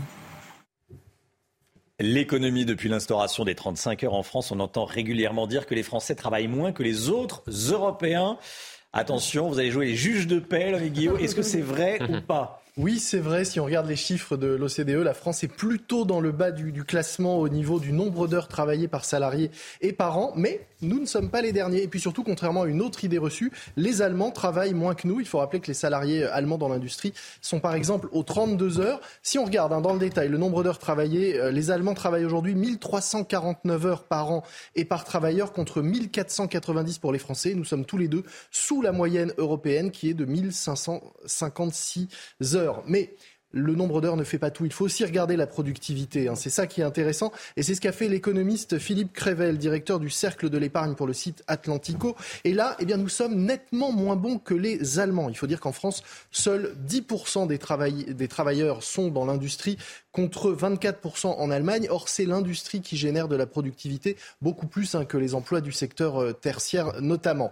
Autre critère à prendre en compte, le volume global d'heures travaillées. Or, en France, le nombre de personnes en âge de travailler qui travaillent, eh bien, il est moins important qu'ailleurs. 68% en France contre 77% en Allemagne. Si les Allemands travaillent un peu moins que nous. Ils sont en revanche beaucoup plus nombreux à travailler et donc fatalement beaucoup plus productifs. En clair, en France, le problème n'est pas tant le nombre d'heures que le nombre de Français actifs et le faible taux d'emploi industriel. Ce sont justement deux chantiers du gouvernement après la réforme des retraites, le retour au plein emploi et la réindustrialisation du pays.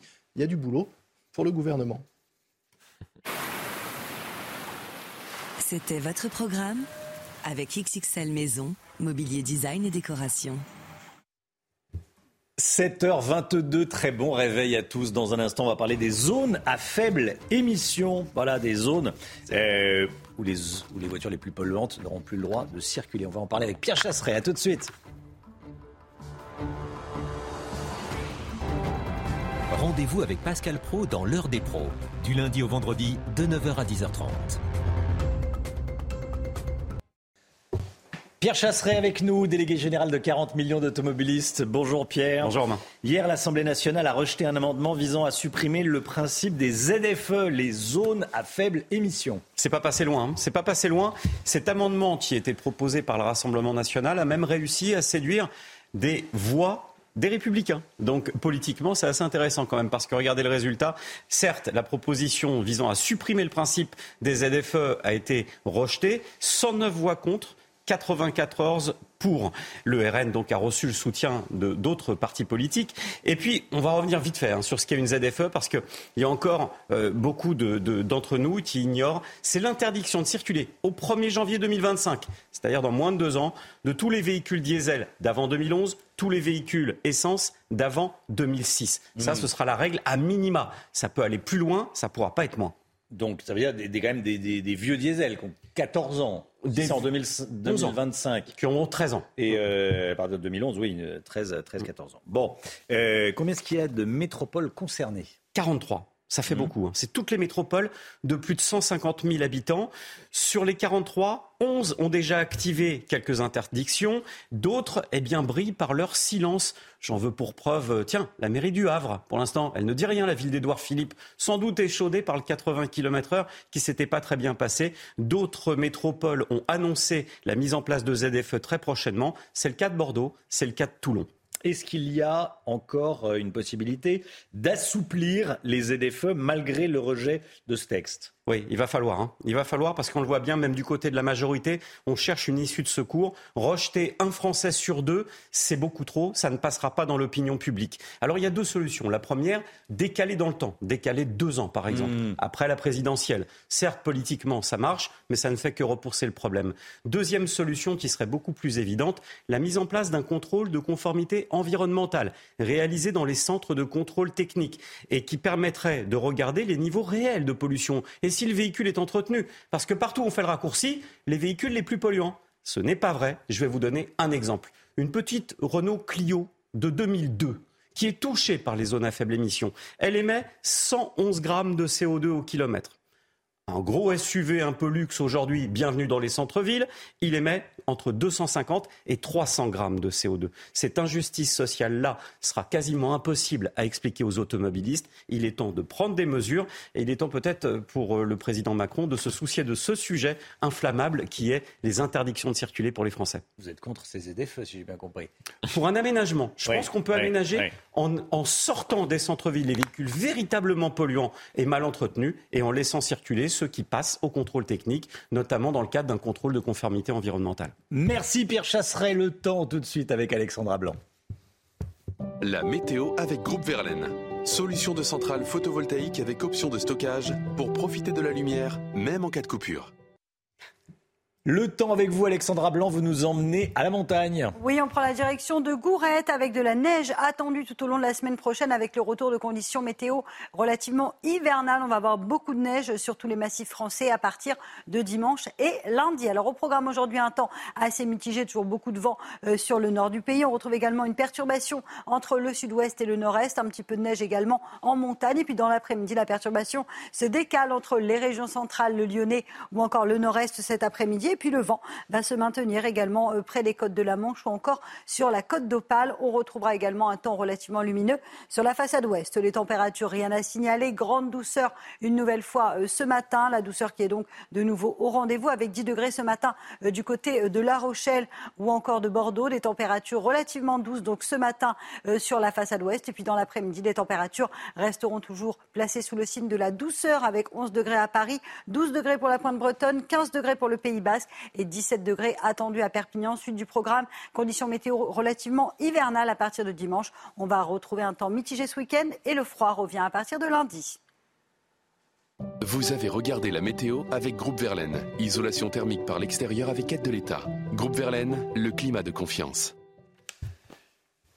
C'est News, il est 7h30. Merci d'être avec nous à la une. Ce matin, les soignants d'une clinique de Gironde agressés par un patient violent. Le personnel est encore sous le choc. Nous sommes allés sur place. Reportage CNews à suivre. La galère des usagers des transports en commun d'Île-de-France, des pannes, des retards, des incidents sont quotidiens. Valérie Pécresse, la présidente de la région Île-de-France, en charge des transports, va rencontrer la SNCF et la RATP. Ils vont tenter euh, tous de trouver des solutions. Il y a urgence. Brigitte Macron qui parle de la réforme des retraites. Brigitte Macron qui parle de l'uniforme à l'école. Est-ce que ça agace la majorité? De quoi se mêle-t-elle? On en parle avec Paul Sugy à 7h50. Bonjour Paul et à tout de suite. Un maire au secours de commerçants de sa ville, étranglé par les prix de l'électricité. Cette mairie du Val d'Oise a décidé de payer le loyer des commerçants. Vous allez voir.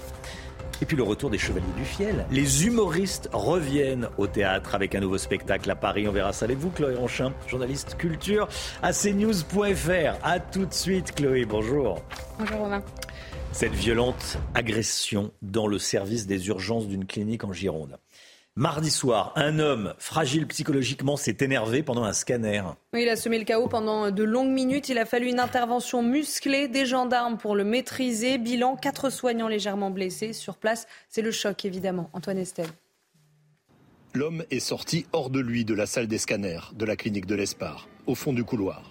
Puis il a saisi la barre de fer de cette perfusion avant de frapper dans toutes les directions, au milieu des boxes de soins. Le personnel et les patients présents pendant l'agression sont sous le choc. Les urgences, c'est un service qui est exposé, on le sait. C'est un service où c'est euh, compliqué d'assurer la sécurité. Les patients, euh, comme ce patient, peuvent dégoupiller, comme on dit, hein, à tout moment. Cette augmentation de la violence physique ou verbale, on l'analyse avec entre nos difficultés que l'on rencontre euh, et les délais de, de, de, prise en charge qui peuvent s'allonger, plus des patients qui ont mal vécu la crise Covid. Ça entraîne ce genre de, de violence qui devient de plus en plus récurrente et qui commence à vraiment peser sur le moral des équipes. Les soignants évoquent des situations tendues presque quotidiennes aux urgences, des incivilités, des insultes, des coups.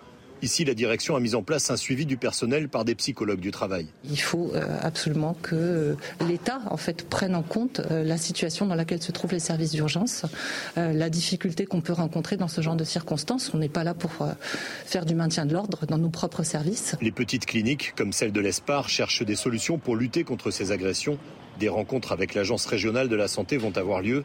Plusieurs pistes sont étudiées comme le renforcement de la surveillance par caméra et la présence d'agents de sécurité au sein des urgences. Voilà, les soignants qui bossent qui travaillent, parce qu'on en parlait pendant, et on disait, ils bossent énormément et, voilà, qui travaillent énormément et qui euh, se font agresser. Franchement, ils, ne méritent pas ça, hein, Florian Tardif. C'est ce qu'on se non, disait. Non, non, hein. on, se disait justement dans, ce reportage euh, qu'ils travaillent justement au mm. service de la collectivité et qu'ils sont euh, attaqués par ces derniers qui peuvent bénéficier justement de leur service. C'est dingue, c'est révoltant. Valérie Pécresse va rencontrer ce matin la SNCF et la RATP à Saint-Ouen. Valérie Pécresse, qui est la présidente de la région Île-de-France, donc en charge des transports. Il y a du boulot. Objectif, trouver des solutions pour améliorer le service. il faut dire que les nerfs des usagers doivent parfois être bien accrochés entre retard, annulation, surfréquentation. Beaucoup sont à bout. Charles Baget et Solène Boulan. Pannes et retards à répétition, suppression de lignes, alors que le forfait mensuel du pass Navigo est passé à plus de 84 euros en janvier, les millions d'usagers des transports franciliens sont excédés. On n'en peut plus quand on doit aller en cours et qu'il y a du retard ou quand on a quelque chose d'urgent à faire. On compte justement sur la rapidité des transports en commun qui sont là pour nous faciliter des choses.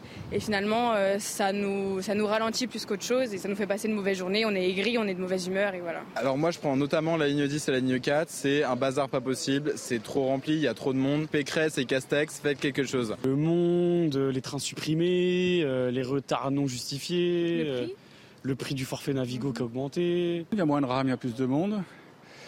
Et puis, euh, on est énervé parce qu'on se dit, euh, voilà un service public qui fout le camp, encore. Alors, des initiatives fleurissent de la part des usagers. Certains vont même jusqu'à collecter et analyser les descriptifs d'incidents publiés par la RATP et la SNCF sur les réseaux sociaux. De son côté, la RATP avance des facteurs multiples pour expliquer la détérioration des derniers mois. Manque de conducteurs, lignes en travaux et bagages oubliés. Un conseil d'Île-de-France Mobilité est prévu aujourd'hui avec les dirigeants de la RATP et de la SNCF pour préciser le calendrier de retour à un trafic normal en 2023. À propos de transport, tiens, une grève d'ampleur se prépare jeudi prochain au niveau national. Hein. Tous les syndicats appellent à se mobiliser contre la réforme des retraites. À quoi faut-il s'attendre? On voit ça euh, ensemble. Des hum, soucis dans les transports, notamment, Chana. Hein. Oui, il va falloir peut-être privilégier pour ceux qui le peuvent, évidemment, le télétravail, puisque la SNCF, la RATP et les transports logistiques seront en grève. Grève également dans l'éducation nationale. Et enfin, hier, on vous l'annonçait, la CGT Pétrole a menacé de bloquer les raffineries. Comme tous les matins, on vous consulte, on vous donne la parole dans la matinale. Ce matin, on vous pose cette question est-ce que les syndicats ont raison ou pas de faire grève? Écoutez vos réponses, c'est votre avis. C'est important de manifester quand on n'est pas content de ce qui se passe, mais euh, faire grève, euh, bloquer, euh, bloquer toute la société pour se faire entendre, pour moi, ce n'est pas la solution. La grève ne sert à rien parce que de toute façon, ils n'obtiendront pas ce qu'ils voudront. c'est trop facile. Bon, voilà, moi je suis contre. Bah, le droit de grève, oui, c'est un truc important en France, et ça je comprends. Après, faire grève pour faire grève, euh, s'il n'y a pas de solution ou de proposition, là je suis pas trop d'accord. Il y a des revendications, euh, il faut bien les entendre. Donc euh, oui, oui à la grève, mais pas, pas dans la continuité, comme souvent on se complaît. On sait rentrer dans les grèves, on ne sait jamais en sortir dans ce pays, c'est ça le problème c'est l'arroseur arrosé à Lyon. Euh, vous allez comprendre. Contre le froid et dans le cadre du plan de sobriété énergétique, la mairie écologiste de Lyon donc a baissé le chauffage et a acheté des doudounes pour ses agents municipaux. Des doudounes qui ont été euh, achetées. Petit problème, les doudounes viennent du Bangladesh. Oui, c'est le syndicat Sud, de la, Sud Solidaire pardon, de la mm. ville qui s'est indigné. Il dénonce un décalage entre le discours et les actes de la mairie écologiste, rappelant évidemment l'impact sur le climat lié aux achats de textiles fabriqués en Asie. Oui, un, c'est loin, et deux, les conditions de travail sont pas terribles au Bangladesh, l'ami Guillaume. Hein. Oui, c'est sûr que d'un point de vue euh, éthique, c'est n'est pas mm. forcément non plus le meilleur endroit où se fournir. Des toxicomanes installés à côté d'une école. Souvenez-vous, il y a quelques semaines, on était euh, dans le 18e arrondissement de la capitale, où des consommateurs de crack empoisonnaient la vie des, riverains. Les enfants étaient escortés par la police pour aller à l'école. On est retourné sur place ce matin. Augustin Donadieu, en direct avec nous. Vous étiez euh, vous-même sur place le mois dernier. Euh, qu'est-ce qui a changé en, en un mois? Eh bien, Romain, tout a changé ici dans le 18e arrondissement euh, de Paris. Souvenez-vous, pour recontextualiser la chose, c'était ces consommateurs de crack qui, après l'évacuation du square Forceval, avaient élu domicile dans ce chemin, ce chemin juste à côté de nous, sur lequel nous sommes avec euh, Pierre-François Altermat, chemin emprunté par les écoliers et leurs parents pour se rendre à l'école.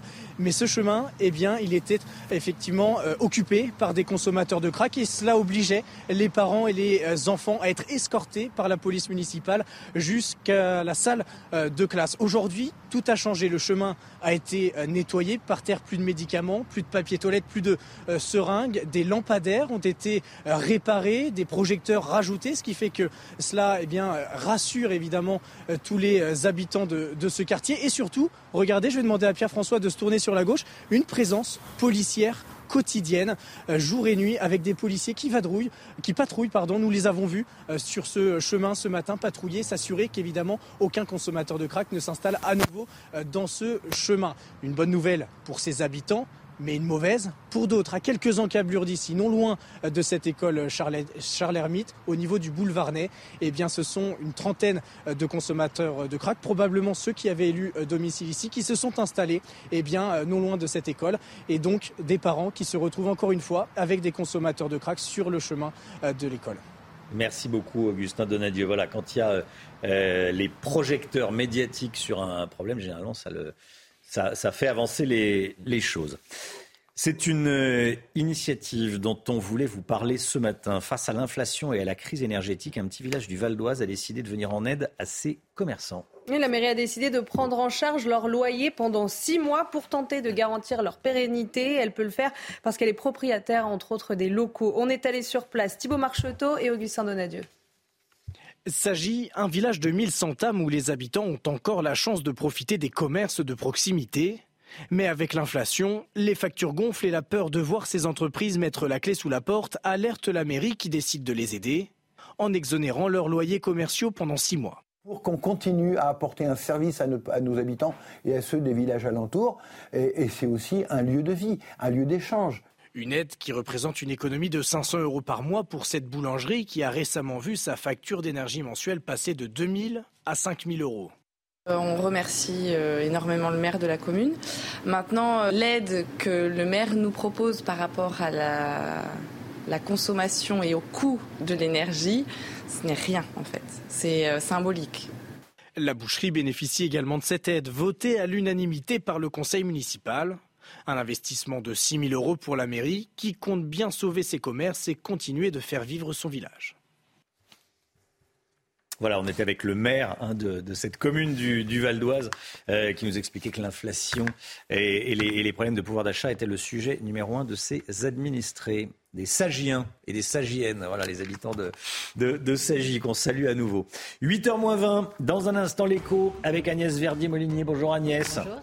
On va parler du gouvernement qui a oublié de supprimer ah bah bah les régimes spéciaux. Bah oui, les régimes spéciaux de, retraite de certains euh, fonctionnaires.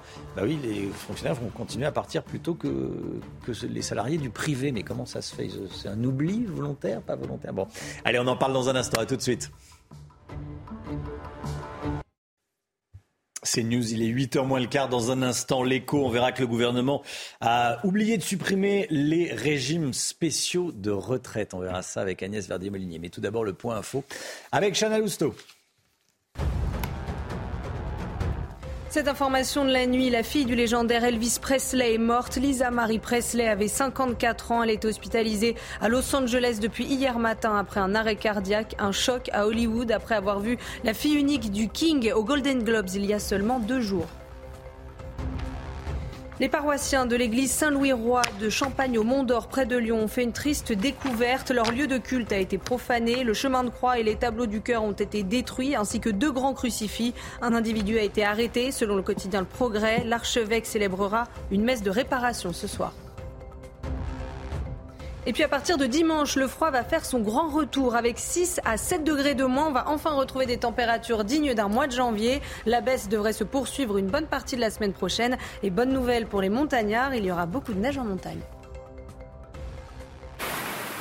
Vivez un moment d'émotion devant votre programme avec XXL Maison, mobilier design et décoration. Agnès Verdier-Molinier est avec nous. Bonjour Agnès. Bonjour. Ça y est, depuis des années, on, parle de la suppression des régimes spéciaux de retraite, de la RATP, de DF, de la Banque de France, notamment. Ça va enfin arriver? Bah oui, clairement, Romain, hein, c'est ça ce qu'on nous a annoncé, hein, que les nouveaux embauchés, RATP, EDF euh, et CESE, par exemple le Conseil économique et social et environnemental, eh ben, tous ces nouveaux embauchés, ils vont être dans le régime général de retraite, comme les salariés euh, du privé. Et c'était déjà le cas hein, pour la SNCF depuis la réforme de 2018. Mais il faut bien se dire que tous les agents qui sont aujourd'hui en poste, même ceux qui ont été embauchés euh, l'année dernière, en 2022, eh ben, ceux-là, ils vont continuer à bénéficier euh, de leur régime spécial, même s'ils vont partir deux ans plus tard à la retraite. Hein. Aujourd'hui, dans ces régimes, les agents, ils partent entre 52 ans et 57 ans, 56 ans en moyenne, par exemple, à la RATP. Alors, il va falloir attendre donc 40 à 60 ans avant que tous ces, régimes spéciaux, finalement, euh, ne nous coûtent plus euh, d'argent. Alors, tous les régimes spéciaux ne sont pas supprimés. Ben non, clairement. Par exemple, l'Opéra de Paris, euh, euh, la Comédie Française. Mais ce sont des petits régimes spéciaux. Hein. Ils ne sont pas gigantesques en termes de coûts pour la collectivité. En revanche, le plus gros régime spécial, lui, n'est pas supprimé. Ah oui, mais lequel?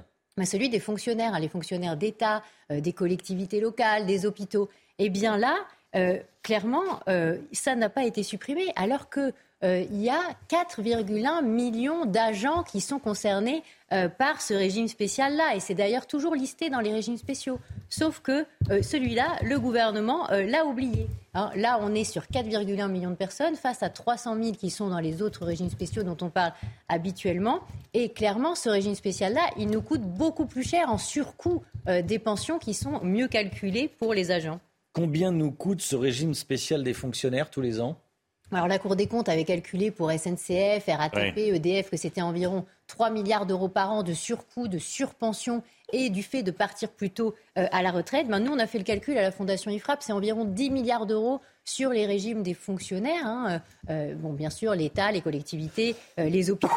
Et donc, pourquoi 10 milliards d'euros d'écart de surcoût? Eh bien, parce qu'il y a 21% de, de, pensions en plus pour les agents publics hors prime par rapport à une carrière identique dans le privé. Mais 10 milliards, c'est pas du tout une paille. Hein. C'est un gros montant. Pourquoi? Parce qu'à terme, les 64 ans, c'est 13, 14, 15 milliards d'euros d'économie. Donc ce n'est pas, disons, euh, une petite économie euh, dont on s'est euh, privé. Ah, il faut bien souligner qu'aujourd'hui, les agents publics de l'État, des collectivités, des hôpitaux sont calculés sur les six derniers mois, leurs pensions sont calculées sur les six derniers mois, alors que dans le régime privé, le régime général, c'est les 25 meilleures années pour la CNAV et donc la retraite de base, et c'est la totalité de la carrière pour les retraites complémentaires.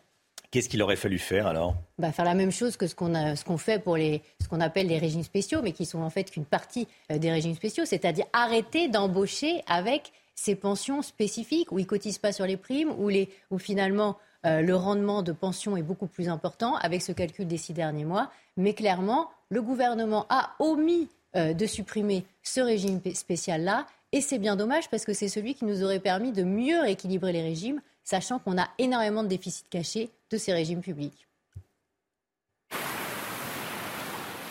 C'était votre programme avec XXL Maison, Mobilier Design et Décoration. Voilà le régime spécial des fonctionnaires, grand oublié eh oui. de cette, euh, de cette réforme. C'est dommage, c'est le principal. 8h10, merci d'être avec nous dans un instant. Brigitte Macron, qu'on voit beaucoup dans les médias, ça agace certains la, dans la majorité. On va en parler avec Paul Sugy. Restez bien avec nous, à tout de suite. Rendez-vous avec Sonia Mabrouk dans Midi News du lundi au jeudi de midi à 14h. La politique avec Paul Sugy. Bonjour Paul. Bonjour Romain. On entend beaucoup la Première Dame ces temps-ci alors qu'elle est plutôt discrète dans les médias d'habitude. Brigitte Macron a donné en quelques jours une interview à TF1 puis aux Parisiens et certains trouvent qu'elle fait un peu trop de politique Paul oui, bah c'est juste Romain, vous avez entendu comme moi cette petite musique qui résonne effectivement dans les rangs de l'opposition et même jusque dans la majorité. Alors, euh, les intentions de Brigitte Macron n'ont à vrai dire rien d'exceptionnel. Hein. Euh, elle ne fait que reprendre euh, en ce début d'année la tradition lancée par Bernadette Chirac, celle de défendre l'opération pièce jaune, comme donc c'est désormais la coutume. Mais effectivement, en défendant d'une part la réforme des retraites lundi soir dans le 20h de TF1 et le port de l'uniforme à l'école dans les pages du Parisien jeudi matin, eh bien, elle a un petit peu sorti du rôle qui lui était traditionnellement dévolu. On a découvert une première dame qui était moins réservée qu'à son habitude au sujet de l'agenda politique du Et on est d'autant plus surpris que euh, Emmanuel Macron avait un moment réfléchi en 2017 à donner un, un, rôle officiel à la Première Dame. Il avait vite renoncé, voyant aussi que Brigitte Macron était finalement assez peu encline à faire de la politique. Alors, ce qui est étonnant aussi, c'est qu'elle défend l'uniforme à l'école le jour où le RN propose un texte là-dessus à l'Assemblée. Bah oui, c'est effectivement surtout on a parlé hier, qui, lui est fait, voilà. Euh, avec euh, d'ailleurs assez peu de subtilité un peu ce procès-là parce que finalement on dit Papendiaï est contre, Marine Le Pen est pour. Allez hop, emballer c'est peser. Voilà la première dame qui prendrait le parti du RN contre le ministre de l'Éducation nationale. On oublie au passage de dire que les deux tiers des Français sont d'accord avec l'idée de rétablir l'uniforme à l'école. Euh, moi j'ai plutôt l'impression que c'est l'inverse, c'est-à-dire qu'elle n'a pas suivi l'agenda politique du RN, elle l'a plutôt devancé, elle leur a même volé complètement la vedette puisque c'est de son interview dont on on parle ce matin et pas de la proposition de Marine Le Pen.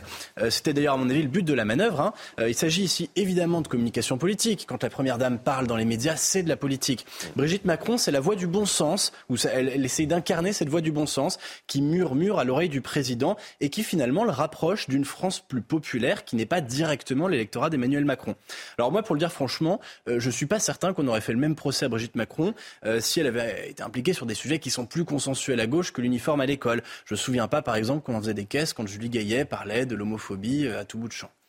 Est-ce que vous trouvez que la Première Dame est dans son rôle? Eh ben, c'est toute la question. Mais je pense surtout que le débat est assez mal engagé, puisque par définition, de rôle pour la première dame, il n'y en a aucun. Euh, on peut d'ailleurs s'en étonner. Hein, en réalité, je crois que la France, euh, en France, pardon, la Révolution a davantage guillotiné la reine que le roi. Euh, en définitive, la monarchie républicaine a survécu à la guillotine, mais cette monarchie a été débarrassée de l'idéal dynastique du pouvoir. Le roi est seul sur le trône, sa famille et a fortiori son épouse sont priés de s'effacer. C'est le triomphe d'une idée contemporaine finalement de l'individu qui l'emporte en politique. Et précisément, une époque individualiste, eh bien c'est l'individu qui crée la fonction. Ici, Brigitte Macron imagine elle-même son propre rôle. Euh, on l'avait connu dans un style discret, élégant, euh, dévoué à son mari. Aujourd'hui, elle veut prendre un peu plus le devant de la scène. Ce qui est étonnant, c'est que les mêmes euh, qui voudraient qu'elle s'interdise de défendre son mari, défendre la politique de son mari, finalement se servent d'elle pour s'en prendre à lui. À titre personnel, vous avez lu l'interview comme moi dans Le Parisien. Je préfère encore avoir l'avis de Brigitte Macron euh, sur l'uniforme à l'école que de savoir, par exemple, quel petit déjeuner elle sert au chef de l'État. Merci beaucoup, Paul Sugy. Et voilà.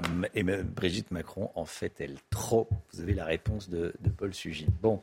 8h15, 8h15, on sera avec Patrick Stefanini. Patrick Stefanini, c'est l'ancien secrétaire général du ministère de l'Immigration. C'est l'un des meilleurs spécialistes des questions d'immigration. Il sera avec nous. 8h15 dans la matinale. Chloé Ronchin. Bonjour Chloé. Bonjour Romain.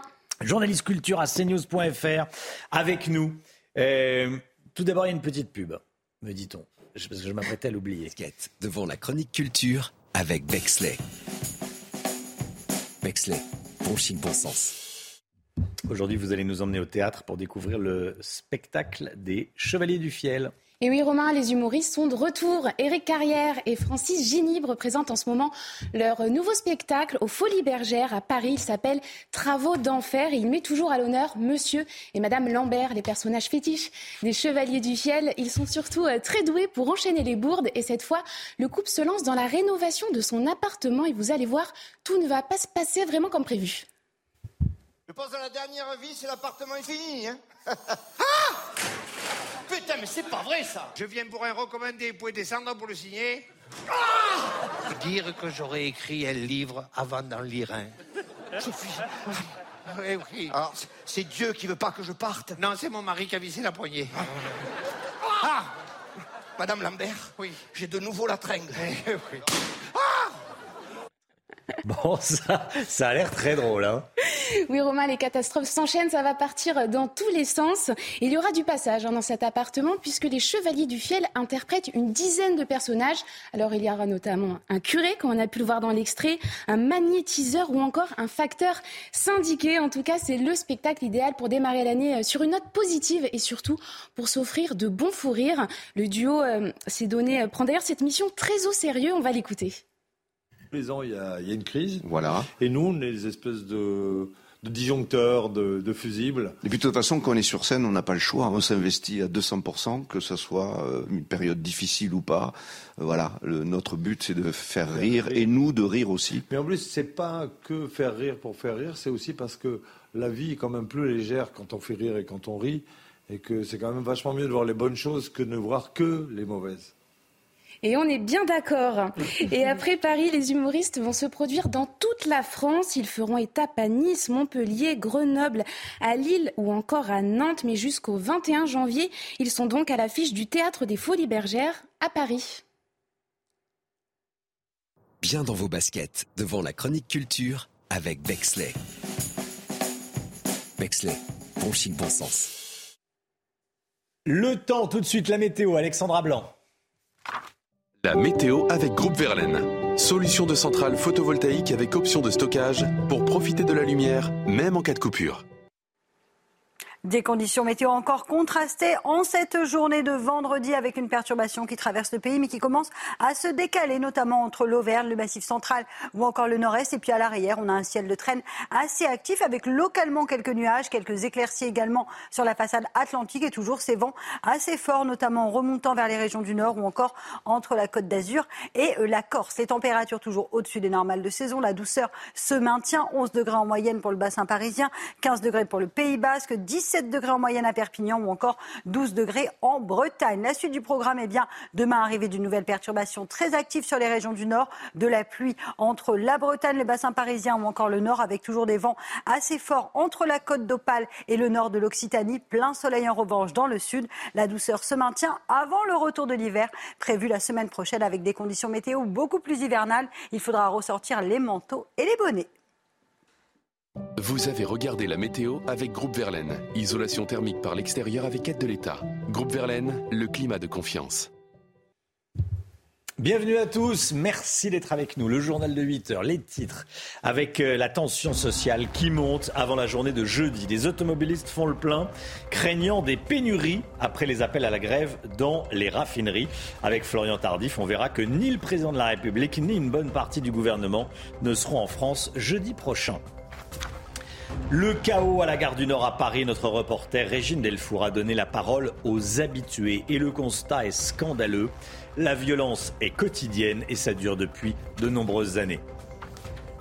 Le retour du froid, la semaine prochaine, les températures vont se rapprocher de 0 degré avec les gelées matinales. On en parle ce matin.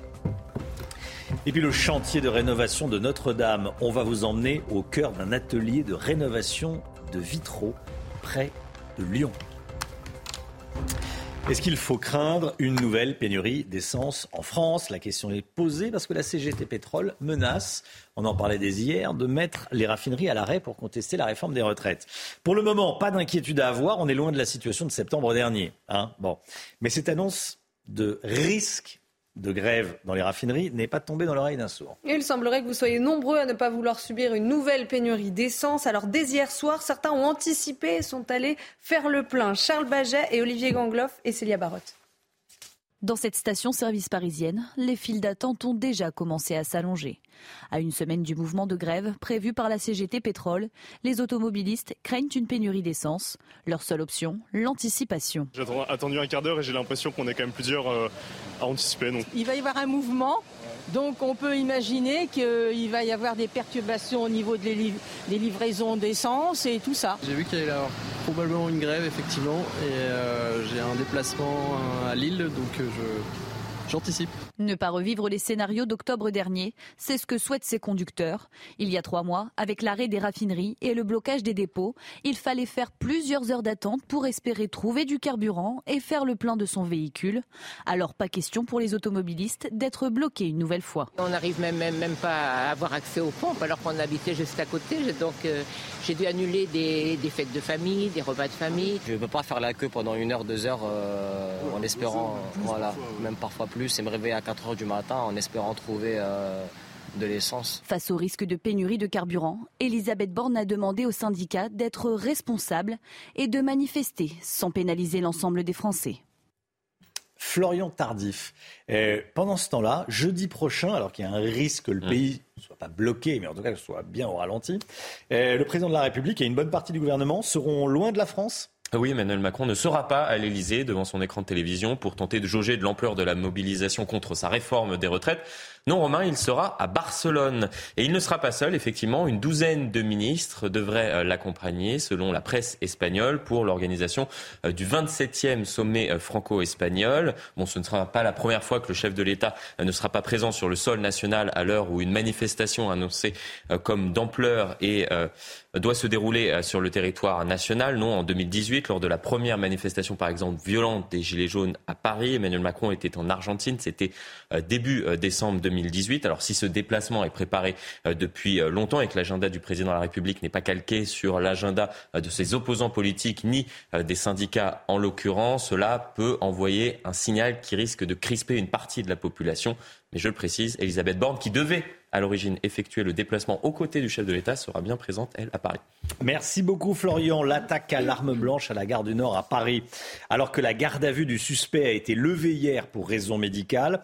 Un homme susceptible de l'avoir logé est actuellement entendu par les enquêteurs. Il a été placé en garde à vue mercredi soir. Hein. Et 48 heures après l'attaque, nous sommes retournés sur place pendant plusieurs heures pour vivre le quotidien des usagers. Les patrouilles se sont multipliées, mais vous allez voir que euh, personnel et voyageurs restent quand même sur leur garde. Reportage de Régine Delfour et Sacha Robin.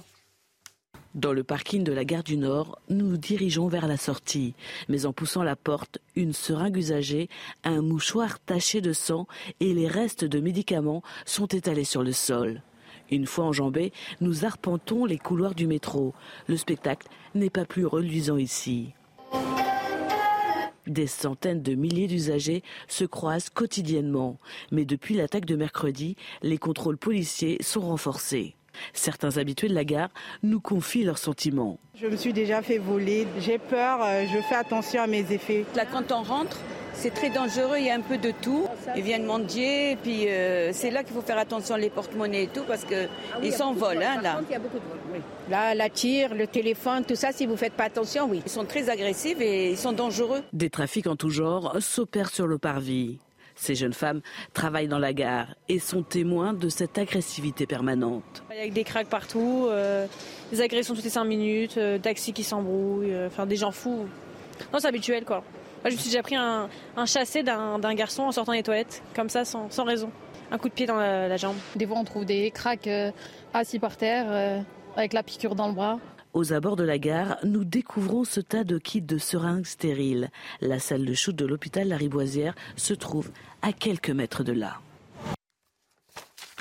Voilà, il y a 8h30, vous entendrez euh, ce que nous a dit Amine Elbaï, qui est juriste euh, dans le droit public, qui était en direct avec nous à 7h10, qui signe une tribune ce matin dans le Figaro. Il dit notamment que la gare du Nord n'a plus grand-chose à voir avec la France. Vous l'entendrez à, à 8h30, soyez là si vous le pouvez. Allez, on change totalement de sujet. Les vitraux de Notre-Dame à Paris remis à neuf. Aucun n'a été détruit ou abîmé dans, l'incendie du 15 avril 2019, mais beaucoup ont été exposés aux fumées. Les neuf ateliers français sont chargés de leur restauration. On est allé dans l'un d'entre eux, près de Lyon. Olivier Madinier. À peine quatre mois pour rénover plus de 400 mètres carrés de vitraux. C'est le défi que doit relever cette entreprise de la banlieue lyonnaise. Ces vitraux proviennent de la sacristie et du cœur de Notre-Dame. Ils ont été épargnés par l'incendie. C'est plutôt l'usure du haut temps et à la pollution qu'il faut réparer. On commence vraiment par une observation euh, des, euh, des, différents éléments, des plombs, des verres, des peintures, aux deux faces, car les deux faces ne, sont, ne présentent pas les mêmes caractéristiques, n'étant pas conservées dans le même euh, milieu. n'ayant pas subi les mêmes impacts du temps et, et des intempéries.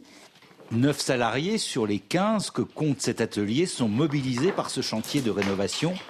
Une centaine de mètres carrés de vitraux a été déplacée jusqu'ici. 300 autres sont rénovés sur place dans la cathédrale. Les pompiers ont, vraiment intervenu de manière intelligente, c'est-à-dire qu'ils n'ont pas arrosé les vitraux, mais arrosé autour des vitraux. Et euh, cela a permis, d'en sauvegarder euh, une très très très grande partie. Donc il y a eu un beau travail de fait en amont euh, lors de l'incendie et, sur la préparation du, du chantier. Neuf entreprises comme celle-ci sont chargées de la rénovation et du nettoyage des vitraux de Notre-Dame. Joli métier, hein mhm. On se disait tout à l'heure. Hein, quand on se couche le soir, qu'on a rénové les, vitraux de Notre-Dame, euh, il y a de quoi être sacrément fier, hein, Paul mhm. C'est superbe. Cela dit, euh, Guy de la Régaudier, qui a un grand écrin que j'aime beaucoup, disait que c'est aussi bon de peler des patates pour l'amour du bon Dieu que de construire des cathédrales. tous, les, tous les métiers sont nobles. ah, c'est... On avance avec euh, Paul Sugy. Le reportage est superbe. Redites-nous il est aussi bon de peler des patates pour l'amour du bon Dieu que de lui construire des cathédrales. C'est vrai. ce début d'année 2023, le début d'année le plus doux, jamais enregistré avec des températures records à partir de dimanche. Changement de décor avec une baisse des températures attendues. Alexandra Blanc avec nous. Alexandra, on peut dire que l'hiver est de retour. Hein? Oui, l'hiver sera de retour avec des températures de nouveau conformes au normal de saison. C'est d'ailleurs plutôt une bonne nouvelle avec l'arrivée d'un air beaucoup plus froid. On a ce qu'on appelle un flux de nord à nord-ouest qui donc se met en place. Et donc, vous le voyez, cette masse d'air qui va redescendre et petit à petit gagner l'ensemble des régions françaises. Alors, en termes de température, eh bien, on aura en moyenne de 2 à 7 degrés l'après-midi, donc notamment sur les régions du nord, des températures un peu fraîches pour la saison, parfois en dessous des normales de saison. Puis on attend également beaucoup de neige en montagne. Du côté de la Corse, on pourrait avoir un petit peu plus de douceur avec en moyenne 12 degrés. 8h10, restez bien avec nous. Dans un instant, Patrick Stefanini sera l'invité de la matinale. Il est l'un des meilleurs spécialistes de l'immigration. On va parler de beaucoup de sujets avec Patrick Stefanini. A tout de suite.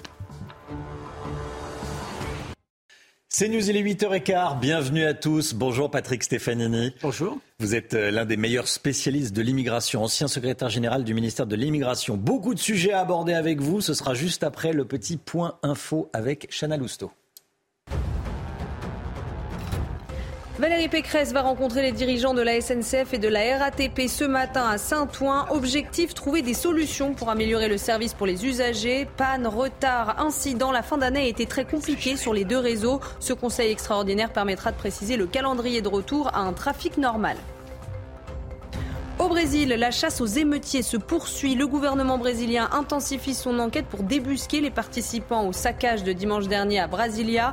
Déjà 52 personnes et 7 entreprises ont vu leurs avoirs gelés. De son côté, le président Lula assure que les manifestants ont bénéficié d'une aide de l'intérieur puisqu'aucune porte n'a été cassée. Et puis les renseignements américains se penchent sur plus de 500 signalements euh, d'OVNI. A priori, il ne s'agit pas d'extraterrestres, mais d'objets volants non identifiés dans le ciel.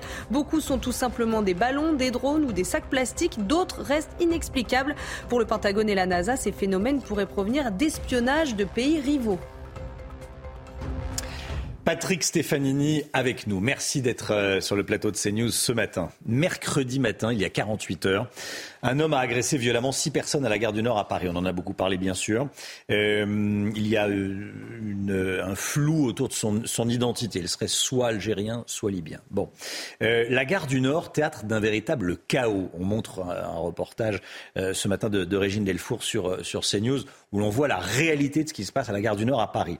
Euh, de quoi est-ce le nom? Est-ce le symbole de l'immigration incontrôlée en France? euh, c'est aussi et surtout le symbole de notre impuissance à renvoyer chez eux des étrangers qui sont en situation irrégulière ou qui présentent une menace pour l'ordre public, euh, vis-à-vis desquels on a pris euh, la fameuse OQTF, l'obligation de quitter oui. le territoire français, mais qui reste euh, virtuelle, complètement virtuelle, parce que soit on se heurte euh, à la mauvaise volonté du pays d'origine qui refuse de délivrer le laissez-passer qui est indispensable pour que l'intéressé rentre chez lui. Euh, et on peut penser que si l'intéressé est algérien, c'est peut-être le cas. Euh, soit on se heurte, alors ça, vos, auditeurs ne le savent sans doute pas, il y a des pays vis-à-vis -vis desquels on n'essaye même pas de renvoyer le clandestin. Lesquels? Alors, Et pourquoi Alors, soit ce sont des pays dans lesquels il y a un État fort, mais qui est un État dangereux pour ses citoyens. Mmh. Euh, je pense par exemple actuellement à la Syrie. Euh, je pense aussi à l'Iran. Euh, on peut penser à, à, la Russie ou à la Biélorussie. La, la, France s'honore évidemment en ne renvoyant pas vers ces pays qui sont des, des dictatures la, la, la, France ne renvoie personne qui risque sa vie si elle retourne dans son pays? Oui, mais en pratique, mmh. elle ne renvoie personne parce mmh. que euh, vous avez même des personnes qui demandent l'asile alors qu'ils sont originaires de ces pays, qui sont déboutées, mais on ne les renvoie pas parce qu'on considère que, compte tenu de la nature de leur État, euh, alors même que leur dossier d'asile n'était pas suffisamment euh, substantiel, euh, on prendrait un risque mmh. pour leur vie en les renvoyant dans leur pays d'origine. Et à côté de ça, et c'est sans doute le cas si l'intéressé est libyen, il y a quelques pays dans le monde euh, dans lesquels il n'y a pas d'État. Euh, alors c'est le cas de la Libye, qui est un pays dont toute l'infrastructure étatique a été euh, détruite par la, guerre de 2011-2012. Euh, donc il n'y a pas d'État, il y a une guerre civile, il y a deux États. Ça a été le cas en Libye à un moment donné. Il y avait un État reconnu par l'ONU, soutenu par l'Italie, puis à côté de ça, un État soutenu par la Russie. Euh, donc ça, ce sont des. Je pense aussi à des pays de la Corne de l'Afrique, notamment euh, du côté de la Somalie. Euh, et là, l'administration française ne, ne, cherche pas non mmh. plus à renvoyer les intéressés parce que parce qu'elle n'a pas d'interlocuteur ouais. et parce que ce sont des États extrêmement dangereux. Mais même si on met de côté ces États, euh, ces pays où il n'y a pas d'État, bon, on ne peut pas les renvoyer. Même quand il y a un État, même quand il y a euh, avec une nationalité euh, identifiée, les OQTF sont très peu appliquées. À quoi ça sert d'en prononcer encore des OQTF puisqu'elles elles ne sont pas appliquées ou très très, bah, très on peut très pas peu. on peut pas baisser les bras mais ça pose la question de nos relations avec des pays dans lesquels il y a un État mmh. avec lesquels on entretient des relations diplomatiques normales. Et je pense notamment aux trois États du Maghreb, euh, le Maroc. La question était ironique, bien sûr. Le Maroc, l'Algérie, la, Tunisie. Euh, le gouvernement français avait pris une initiative, vous vous en souvenez, il y a un peu plus d'un an, mécontent du taux de délivrance des laissés-passer consulaires. Le gouvernement avait décidé de limiter la délivrance des visas de court séjour. Euh, j'avais dit à l'époque que c'était une erreur, car euh, la, délivrance des visas de court séjour est mutualisée entre les pays de Schengen. Donc il suffit à un Algérien qui n'obtient pas son visa au consulat de France d'aller au consulat d'Allemagne ou au consulat d'Italie, et avec un peu de chance, il obtiendra son visa. Euh, Gérald Darmanin a annoncé il y a quelques semaines que cette politique de restriction du nombre des visas était levée. Euh, on aimerait savoir si euh, cette décision fait suite à une amélioration du taux de délivrance des laissés-passer consulaires ou si elle s'inscrit simplement dans hmm. une démarche diplomatique. Vous avez vu que le président Macron, dans son interview au point, annonce la venue en France euh, cette année du président algérien. Alors, est-ce que c'est pour mieux préparer cette visite officielle qu'on a, a renoncé à faire pression sur l'Algérie pour qu'elle améliore la délivrance des, des laissés-passer consulaires? Je ne sais pas. Euh, je crains, c'est malheureusement souvent le cas, hein, je crains qu'une fois de plus, la, question de l'immigration ait été placée au second rang des priorités dans nos relations avec un pays d'origine, parce qu'il euh, y a d'autres sujets, il y a les relations commerciales, il y a les relations diplomatiques tout court. Et euh, ça fait des années, des années qu'avec un certain nombre de pays, il faudrait être très très ferme sur la question de l'immigration, hmm. et on ne l'est pas assez. C'est ce que dit euh, en substance l'ancien ambassadeur de, France en Algérie, euh, Xavier Driancourt. Alors, en effet, c'est très intéressant de comparer les deux interviews de cette hmm. semaine. Il y a une interview du président de la République dans le Point et il y a une longue tribune de Xavier Driancourt qui a été notre ambassadeur à deux reprises en Algérie et qui explique que euh, dans le Figaro, dans le Figaro, et qui explique que une, partie très importante de la population algérienne confrontée à l'absence de liberté, car euh, dans, ce pays euh, qui a un vernis démocratique, la réalité, c'est la réalité d'un pouvoir extrêmement fort. Et, la distinction entre un pouvoir très fort et la dictature, elle est, quand même très ténue. Mmh. Euh, une situation économique et sociale qui est, qui est, terriblement difficile. Et donc, une part très importante de la population algérienne n'a qu'un seul objectif dans la vie, rejoindre la France. C'est ce qu'on peut lire dans cette tribune, effectivement, qui est assez Absolument. forte. Euh, et, et, et, là-dessus, autant. 45 millions d'Algériens, donc une envie, c'est fuir et venir en France.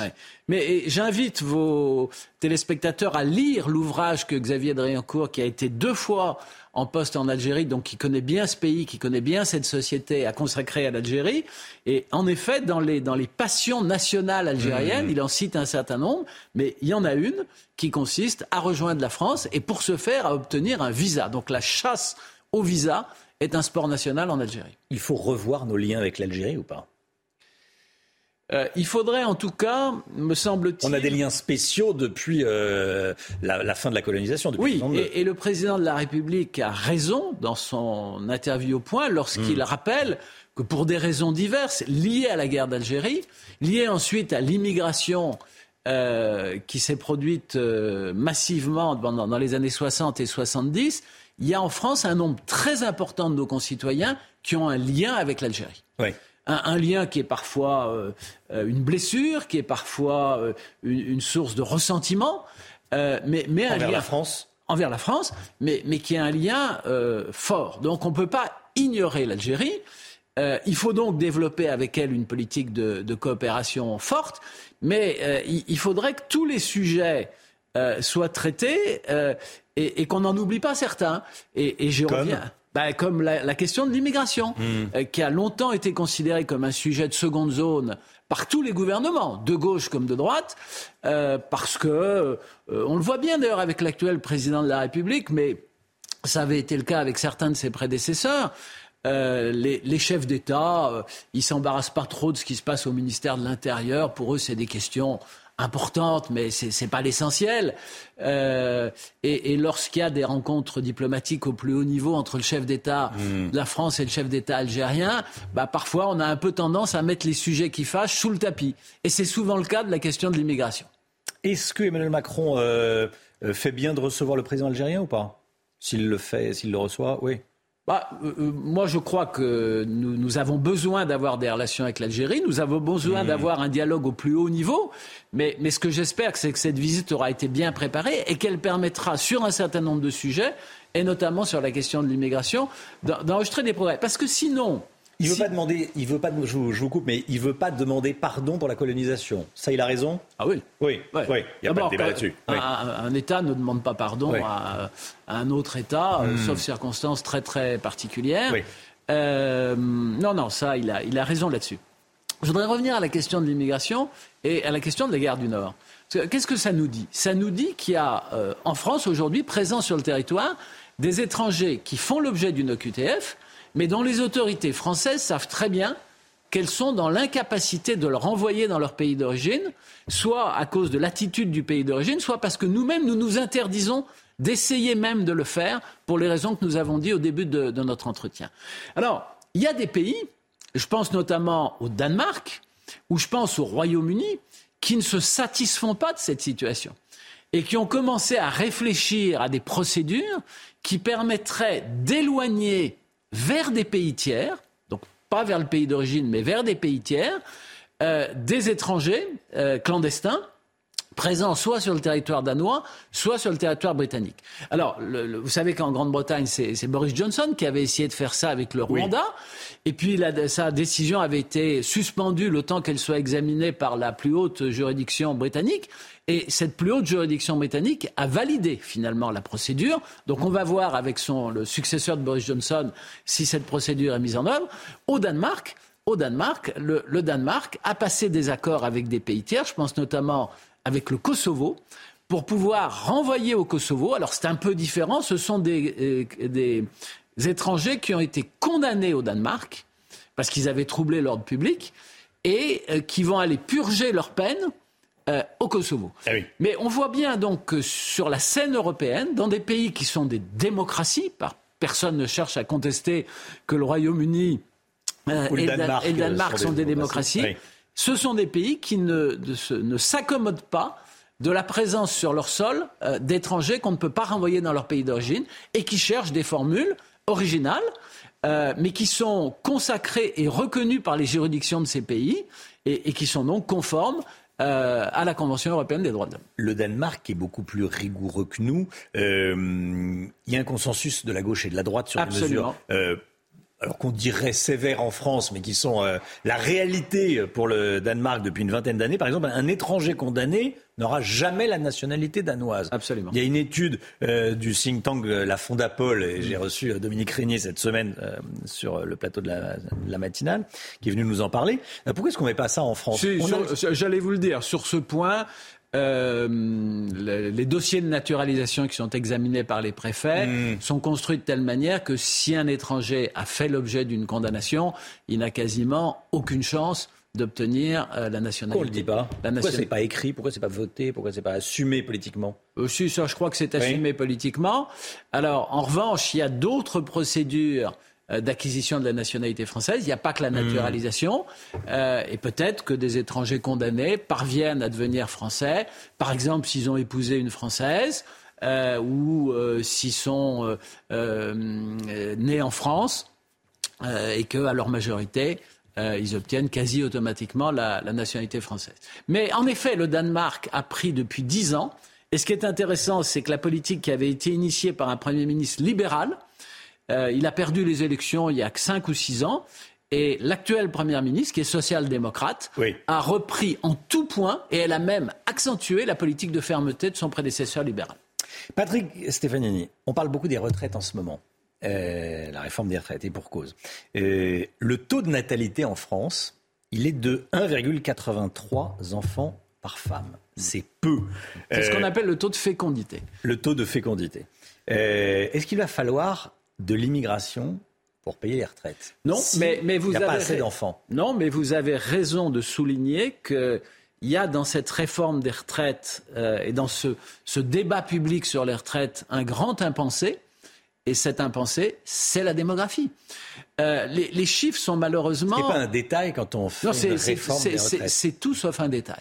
Pendant très longtemps, euh, la France a eu une démographie très dynamique, la plus dynamique d'Europe, avec un taux de fécondité qui était même à un moment légèrement supérieur à 2, ce qui pratiquement assurait le renouvellement des générations en France. Qu'est-ce que ça voulait dire?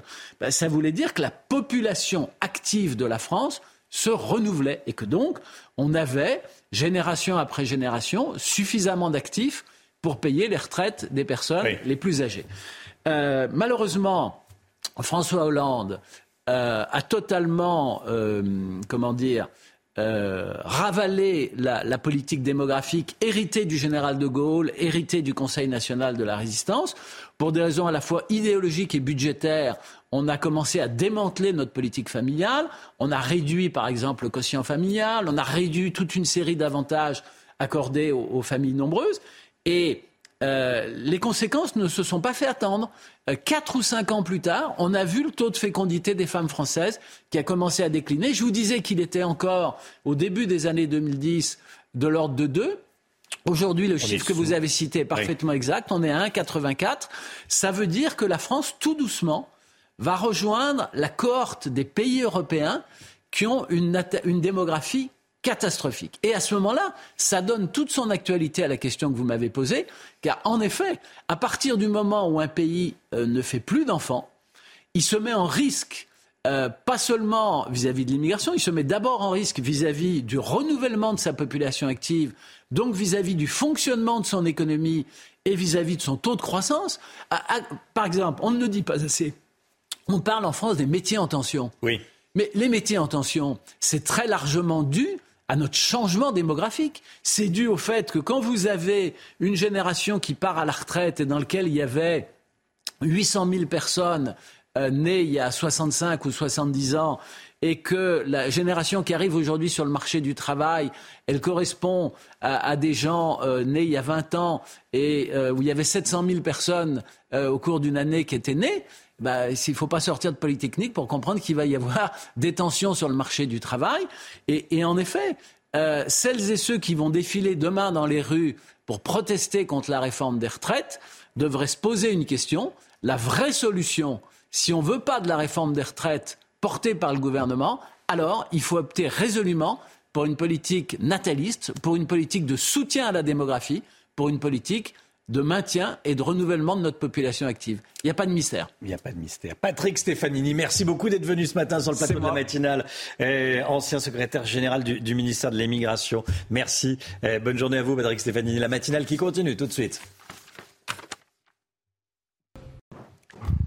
C'est News, il est 8h30. Et toujours aussi passionnant, hein, Patrick Stefanini, sur ces questions euh, d'immigration. Merci d'être avec nous dans la matinale. L'équipe est là. On est avec Chanel Houston, avec Florian Tardif, Alexandra Blanc, Lomi Guillot, tout le monde est là. Euh, on va parler à présent de cette violente agression dans le service des urgences d'une clinique en Gironde. Mardi soir, un homme fragile psychologiquement s'est énervé pendant un scanner, Chana. Hein. Il a semé le chaos pendant de longues minutes. Il a même fallu une intervention musclée des gendarmes pour le maîtriser. Bilan, quatre soignants légèrement blessés. Sur place, c'est le choc, évidemment. Antoine Estève. L'homme est sorti hors de lui de la salle des scanners de la clinique de l'Espar, au fond du couloir. Puis il a saisi la barre de fer de cette perfusion avant de frapper dans toutes les directions au milieu des boxes de soins le personnel et les patients présents pendant l'agression sont sous le choc. Les urgences, c'est un service qui est exposé, on le sait. C'est un service où c'est euh, compliqué d'assurer la sécurité. Les patients, euh, comme ce patient, peuvent dégoupiller, comme on dit, hein, à tout moment. Cette augmentation de la violence physique ou verbale, on l'analyse avec entre nos difficultés que l'on rencontre euh, et les délais de, prise en charge qui peuvent s'allonger, plus des patients qui ont mal vécu la crise Covid. Ça entraîne ce genre de, de violence qui devient de plus en plus récurrente et qui commence à vraiment peser sur le moral des équipes. Les soignants évoquent des situations tendues presque quotidiennes aux urgences, des incivilités, des insultes, des coups Ici, la direction a mis en place un suivi du personnel par des psychologues du travail. Il faut euh, absolument que euh, l'État en fait prenne en compte euh, la situation dans laquelle se trouvent les services d'urgence, la difficulté qu'on peut rencontrer dans ce genre de circonstances. On n'est pas là pour faire du maintien de l'ordre dans nos propres services. Les petites cliniques, comme celle de l'Espar, cherchent des solutions pour lutter contre ces agressions. Des rencontres avec l'Agence régionale de la santé vont avoir lieu. Plusieurs pistes sont étudiées comme le renforcement de la surveillance par caméra et la présence d'agents de sécurité au sein des urgences. Violente agression dans une clinique en, Gironde. Euh, c'est fou, hein, Florent Tarif, on se disait, c'est ces soignants qui euh, se donnent, corps et âme. Bon, l'expression est peut-être un peu facile, mais euh, c'est parfois la réalité. Et voilà comment. Qui offrent pour la collectivité, et voici ce qu'on leur, ce qu'on leur fait parfois, malheureusement. On peut comprendre qu'il y ait des, des, tensions dans les cliniques, dans les hôpitaux, mais eh jamais ces tensions ne doivent conduire à la violence, bien évidemment. Une grève d'ampleur se prépare jeudi prochain.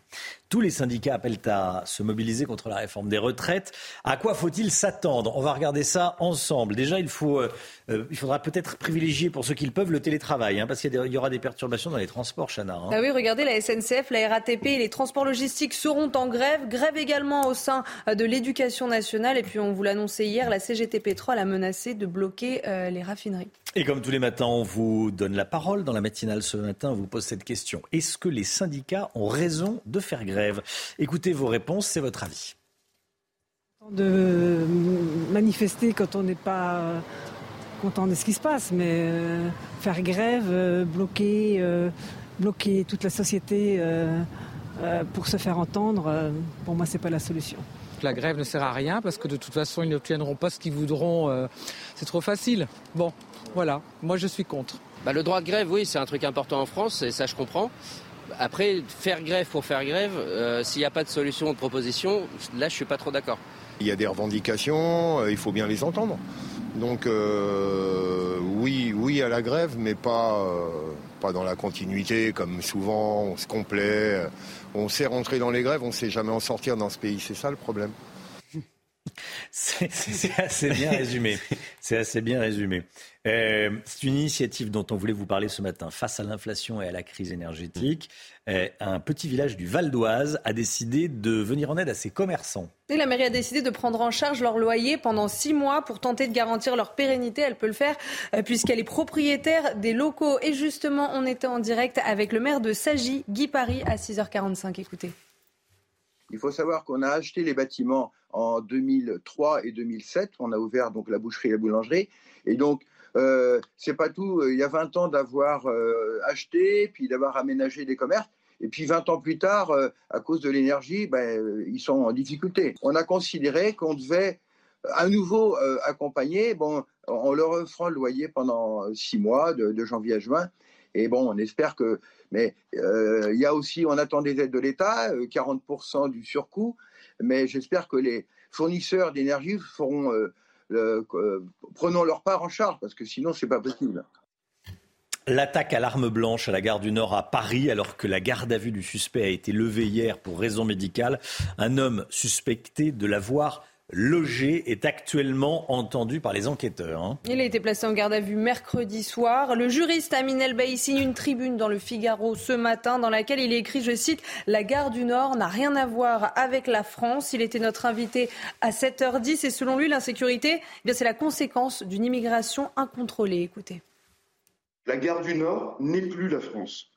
La gare du Nord, elle est minée par euh, l'explosion de la violence et renvoie l'image d'un pays euh, défié par euh, l'immigration incontrôlée. Et euh, refuser d'admettre ce lien pourtant existentiel entre explosion de la violence et immigration incontrôlée d'aujourd'hui, ce n'est pas faire offense à l'histoire de mes parents et de mes grands-parents immigrés. Je rappelle que l'immigration d'hier était une immigration économique et ouvrière, et c'est d'ailleurs cette France des ouvriers, cette France qui se lève tôt, cette France qui euh, emprunte tous les matins le RERB et le RERD, qui peut avoir peur aujourd'hui de risquer sa vie pour aller au travail pour déposer ses enfants à l'école. Voilà, Emen Elbaï qui a signé donc une tribune ce matin dans le, dans le Figaro qui était avec nous en direct. L'immigration d'aujourd'hui n'étant rien comparable avec l'immigration économique et ouvrière euh, d'hier. Il dit que refuser d'admettre le lien pourtant existentiel entre l'immigration incontrôlée d'aujourd'hui et l'explosion de la violence relève du déni. Euh, il était donc en direct ce matin dans la matinale CNews en ce vendredi 13. Vendredi 13, qu'est-ce que ça évoque pour vous? De la chance ou de la malchance? Est-ce que vous êtes superstitieux? Je vous pose la question parce que ce vendredi 13, c'est toujours une, journée particulière pour certains. Hein bah oui, alors est-ce que le vendredi 13 porte chance ou pas du tout? Qu'est-ce que ça signifie pour vous? On est allé vous poser la question, écoutez. Pour moi, ça porte bonheur. Ah, je suis pas très superstitieux et j'avais pas du tout noté qu'on était vendredi 13 aujourd'hui. Alors. Euh, Je vais peut-être m'acheter un ticket de loto, c'est souvent ce que je fais les vendredis 13. Pas forcément le vendredi 13, mais passer sous une échelle, par exemple. Alors moi, ma superstition pour le vendredi 13, ça serait de passer sous une échelle. Mais pourquoi par superstition, tout simplement, parce qu'on est le vendredi 13. Alors j'aime bien jouer, prendre un ticket à gratter le vendredi 13. Genre là, là j'en ai pris un, j'ai gagné. Par contre, la poisse, euh, c'est tout le temps. C'est jamais euh, les vendredis 13, c'est toute l'année. Voilà, il y a le monsieur qui a pris un ticket à gratter, j'ai pas compris ce qu'il a dit. Euh, il a gagné. Il a gagné, ça j'ai compris. ça j'ai entendu. Ah non, pas de quel ticket il s'agit. On ne sait pas de quel ticket, voilà, il a pris un, ticket. Vendredi 13, le bal des, des superstitions. Alexandra Blanc. Moi je joue au loto le vendredi 13. J'ai joué, on a, on a joué, on, a, fait une crise matin. matinale. Voilà, un numéro chacun. Si on gagne, on si partage. Faites-nous une photo de la grille. Ça y est, j'ai fait, j'ai fait. Photo de la grille. J'ai fait, j'ai fait. Si on n'est pas là lundi matin, c'est qu'on a gagné les 13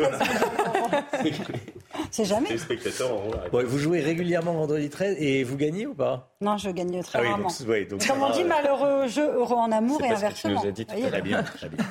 Allez, dans un instant, euh, la santé avec le docteur Millot, mais tout d'abord le point info, Chana Lousteau. Cette information de la nuit, la fille du légendaire Elvis Presley morte. Lisa Marie Presley avait 54 ans. Elle était hospitalisée à Los Angeles depuis hier matin après un arrêt cardiaque. Un choc à Hollywood après avoir vu la fille unique du King aux Golden Globes il y a seulement deux jours. Les paroissiens de l'église Saint-Louis-Roi de Champagne au Mont-d'Or, près de Lyon, ont fait une triste découverte. Leur lieu de culte a été profané. Le chemin de croix et les tableaux du cœur ont été détruits, ainsi que deux grands crucifix. Un individu a été arrêté selon le progrès et l'archevêque célébrera une messe de réparation ce soir. Et puis à partir de dimanche, le froid va faire son grand retour avec 6 à 7 degrés de moins. On va enfin retrouver des températures dignes d'un mois de janvier. La baisse devrait se poursuivre une bonne partie de la semaine prochaine. Et bonne nouvelle pour les montagnards, il y aura beaucoup de neige à la montagne. Votre programme avec No Insulation, l'expert de la laine minérale de verre, éco-conçu pour un intérieur sain et confortable. La santé avec le docteur Millot. Brigitte, vous nous parlez ce matin de la journée de l'hypersensibilité. C'est aujourd'hui? C'est aujourd'hui, vendredi 13. Pour les superstitieux, j'espère qu'ils ne sont pas hypersensibles. Un vrai coup double. Bon, vous allez nous dire pourquoi cette journée, pourquoi cette journée et qui sont les hypersensibles Oui, alors cette journée, en fait, elle est assez récente. Elle date de 2019, donc elle a lieu tous les 13 janvier. C'est un psychanalyste de renom hein, qui a écrit à Brigitte Macron en lui demandant justement d'instaurer cette journée. Pourquoi L'objectif, c'est quoi d'une journée comme ça? C'est d'arriver à sensibiliser les professionnels de l'éducation, les professionnels du médico-social et les professionnels de santé aussi à ce, trait de caractère, on va dire. Euh, c'est assez peu connu hein. euh, et c'est assez difficile à définir. On peut dire que ce n'est pas une maladie, que ce n'est pas un trouble du comportement, que ce n'est pas une déficience, mais que c'est un tempérament, on va dire.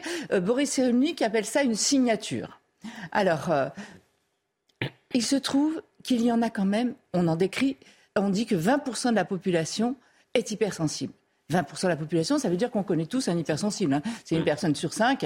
Euh, sur le plateau, il y, a une personne qui est Voilà, donc ça sera toi.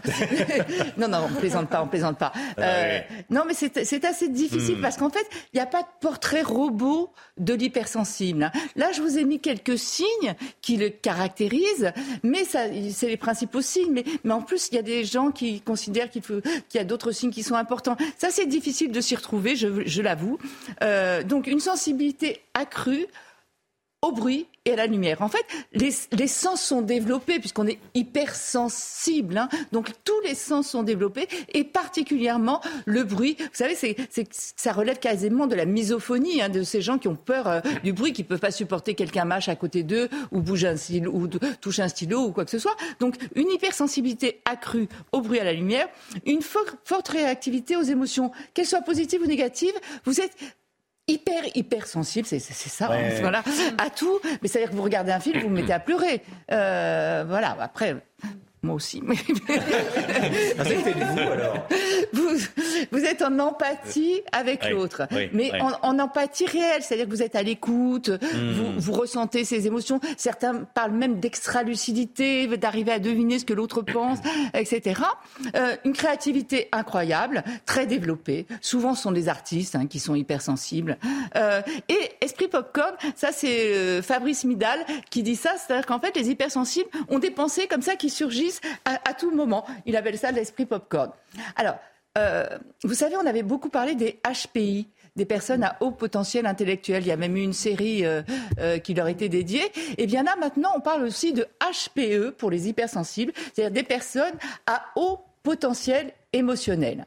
Et encore une fois, ça paraît, faut faire attention, euh, faut se méfier des, des- mouvements comme ça de mode. Il y a plein de livres qui sortent, il y a plein de, de, de papiers là-dessus, etc. Euh, ce qui est important, c'est d'en parler, c'est de faire cette journée pour sensibiliser les gens. Justement, on l'a dit aux professionnels qui ne connaissent pas tout ça, parce qu'on peut, on peut l'être tout petit, hein, hypersensible. hein. Euh, donc, c'est important effectivement de sensibiliser les gens à tout ça. C'est important d'arriver à, à se reconnaître sans rentrer dans une case, hein, euh, mais à, à voir si on est ou pas hypersensible. Mais c'est important pourquoi? Parce que selon les cultures, ça peut être vécu comme un défaut ou comme une qualité. Vous savez, c'est ce qu'on appelait avant, on remplaçait le hyper par le trop. T'es trop sensible, tu pleures trop, euh, il faut t'endurcir. euh, tu vois, vous voyez, c'était c'était un petit peu ça avant. Et, et donc là, selon la manière dont c'est vécu, ça peut être vraiment vécu comme une fragilité, comme une vulnérabilité. Et l'idée d'en parler, c'est justement à transformer cette hypersensibilité subie, douloureuse, qui vous isole, vers une hypersensibilité épanouissante, enrichissante, constructive. Donc, de ce point de vue-là, c'est très intéressant d'en parler. Oui. Après, il ne faut pas tomber dans le panneau.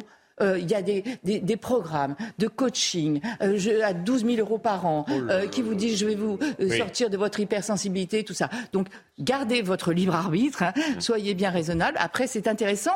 Et moi je me suis amusée à faire les tests. Vous trouvez plein de tests sur Internet, savoir si vous êtes hypersensible. Ben, en fait vous l'êtes toujours. Parce qu'en fait, il n'y a que des qualités. Un portrait très flatteur. Est-ce que vous aimez la musique euh, classique? Oui, les bonnes odeurs, euh, les beaux tableaux, les bonnes images. Euh, Est-ce que vous êtes à l'écoute de l'autre et tout? Donc, Et à la fin, il y en a même un où ils vous disent Bravo, vous êtes hypersensible.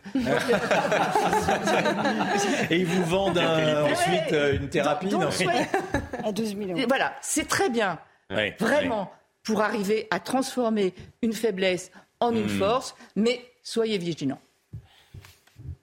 Votre programme avec No Fin Solution, l'expert de la laine minérale de verre, éco-conçu pour un intérieur sain et confortable.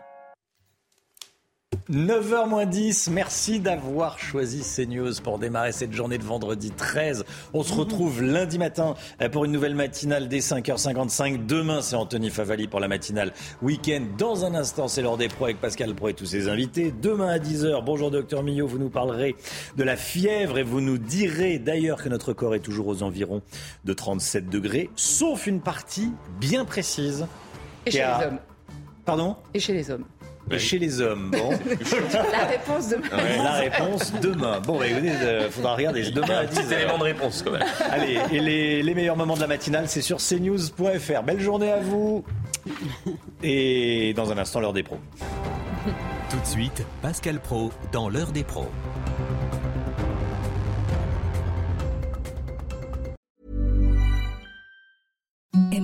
The softest sheets you've ever felt. Now imagine them getting even softer over time. That's what you'll feel with Bowl and Branch's organic cotton sheets. In a recent customer survey, 96% replied that Bowl and Branch sheets get softer with every wash. Start getting your best night's sleep in these sheets that get softer and softer for years to come. Try their sheets with a 30-night guarantee. Plus, get 15% off your first order at bowlandbranch.com. Code BUTTERY. Exclusions apply. See site for details.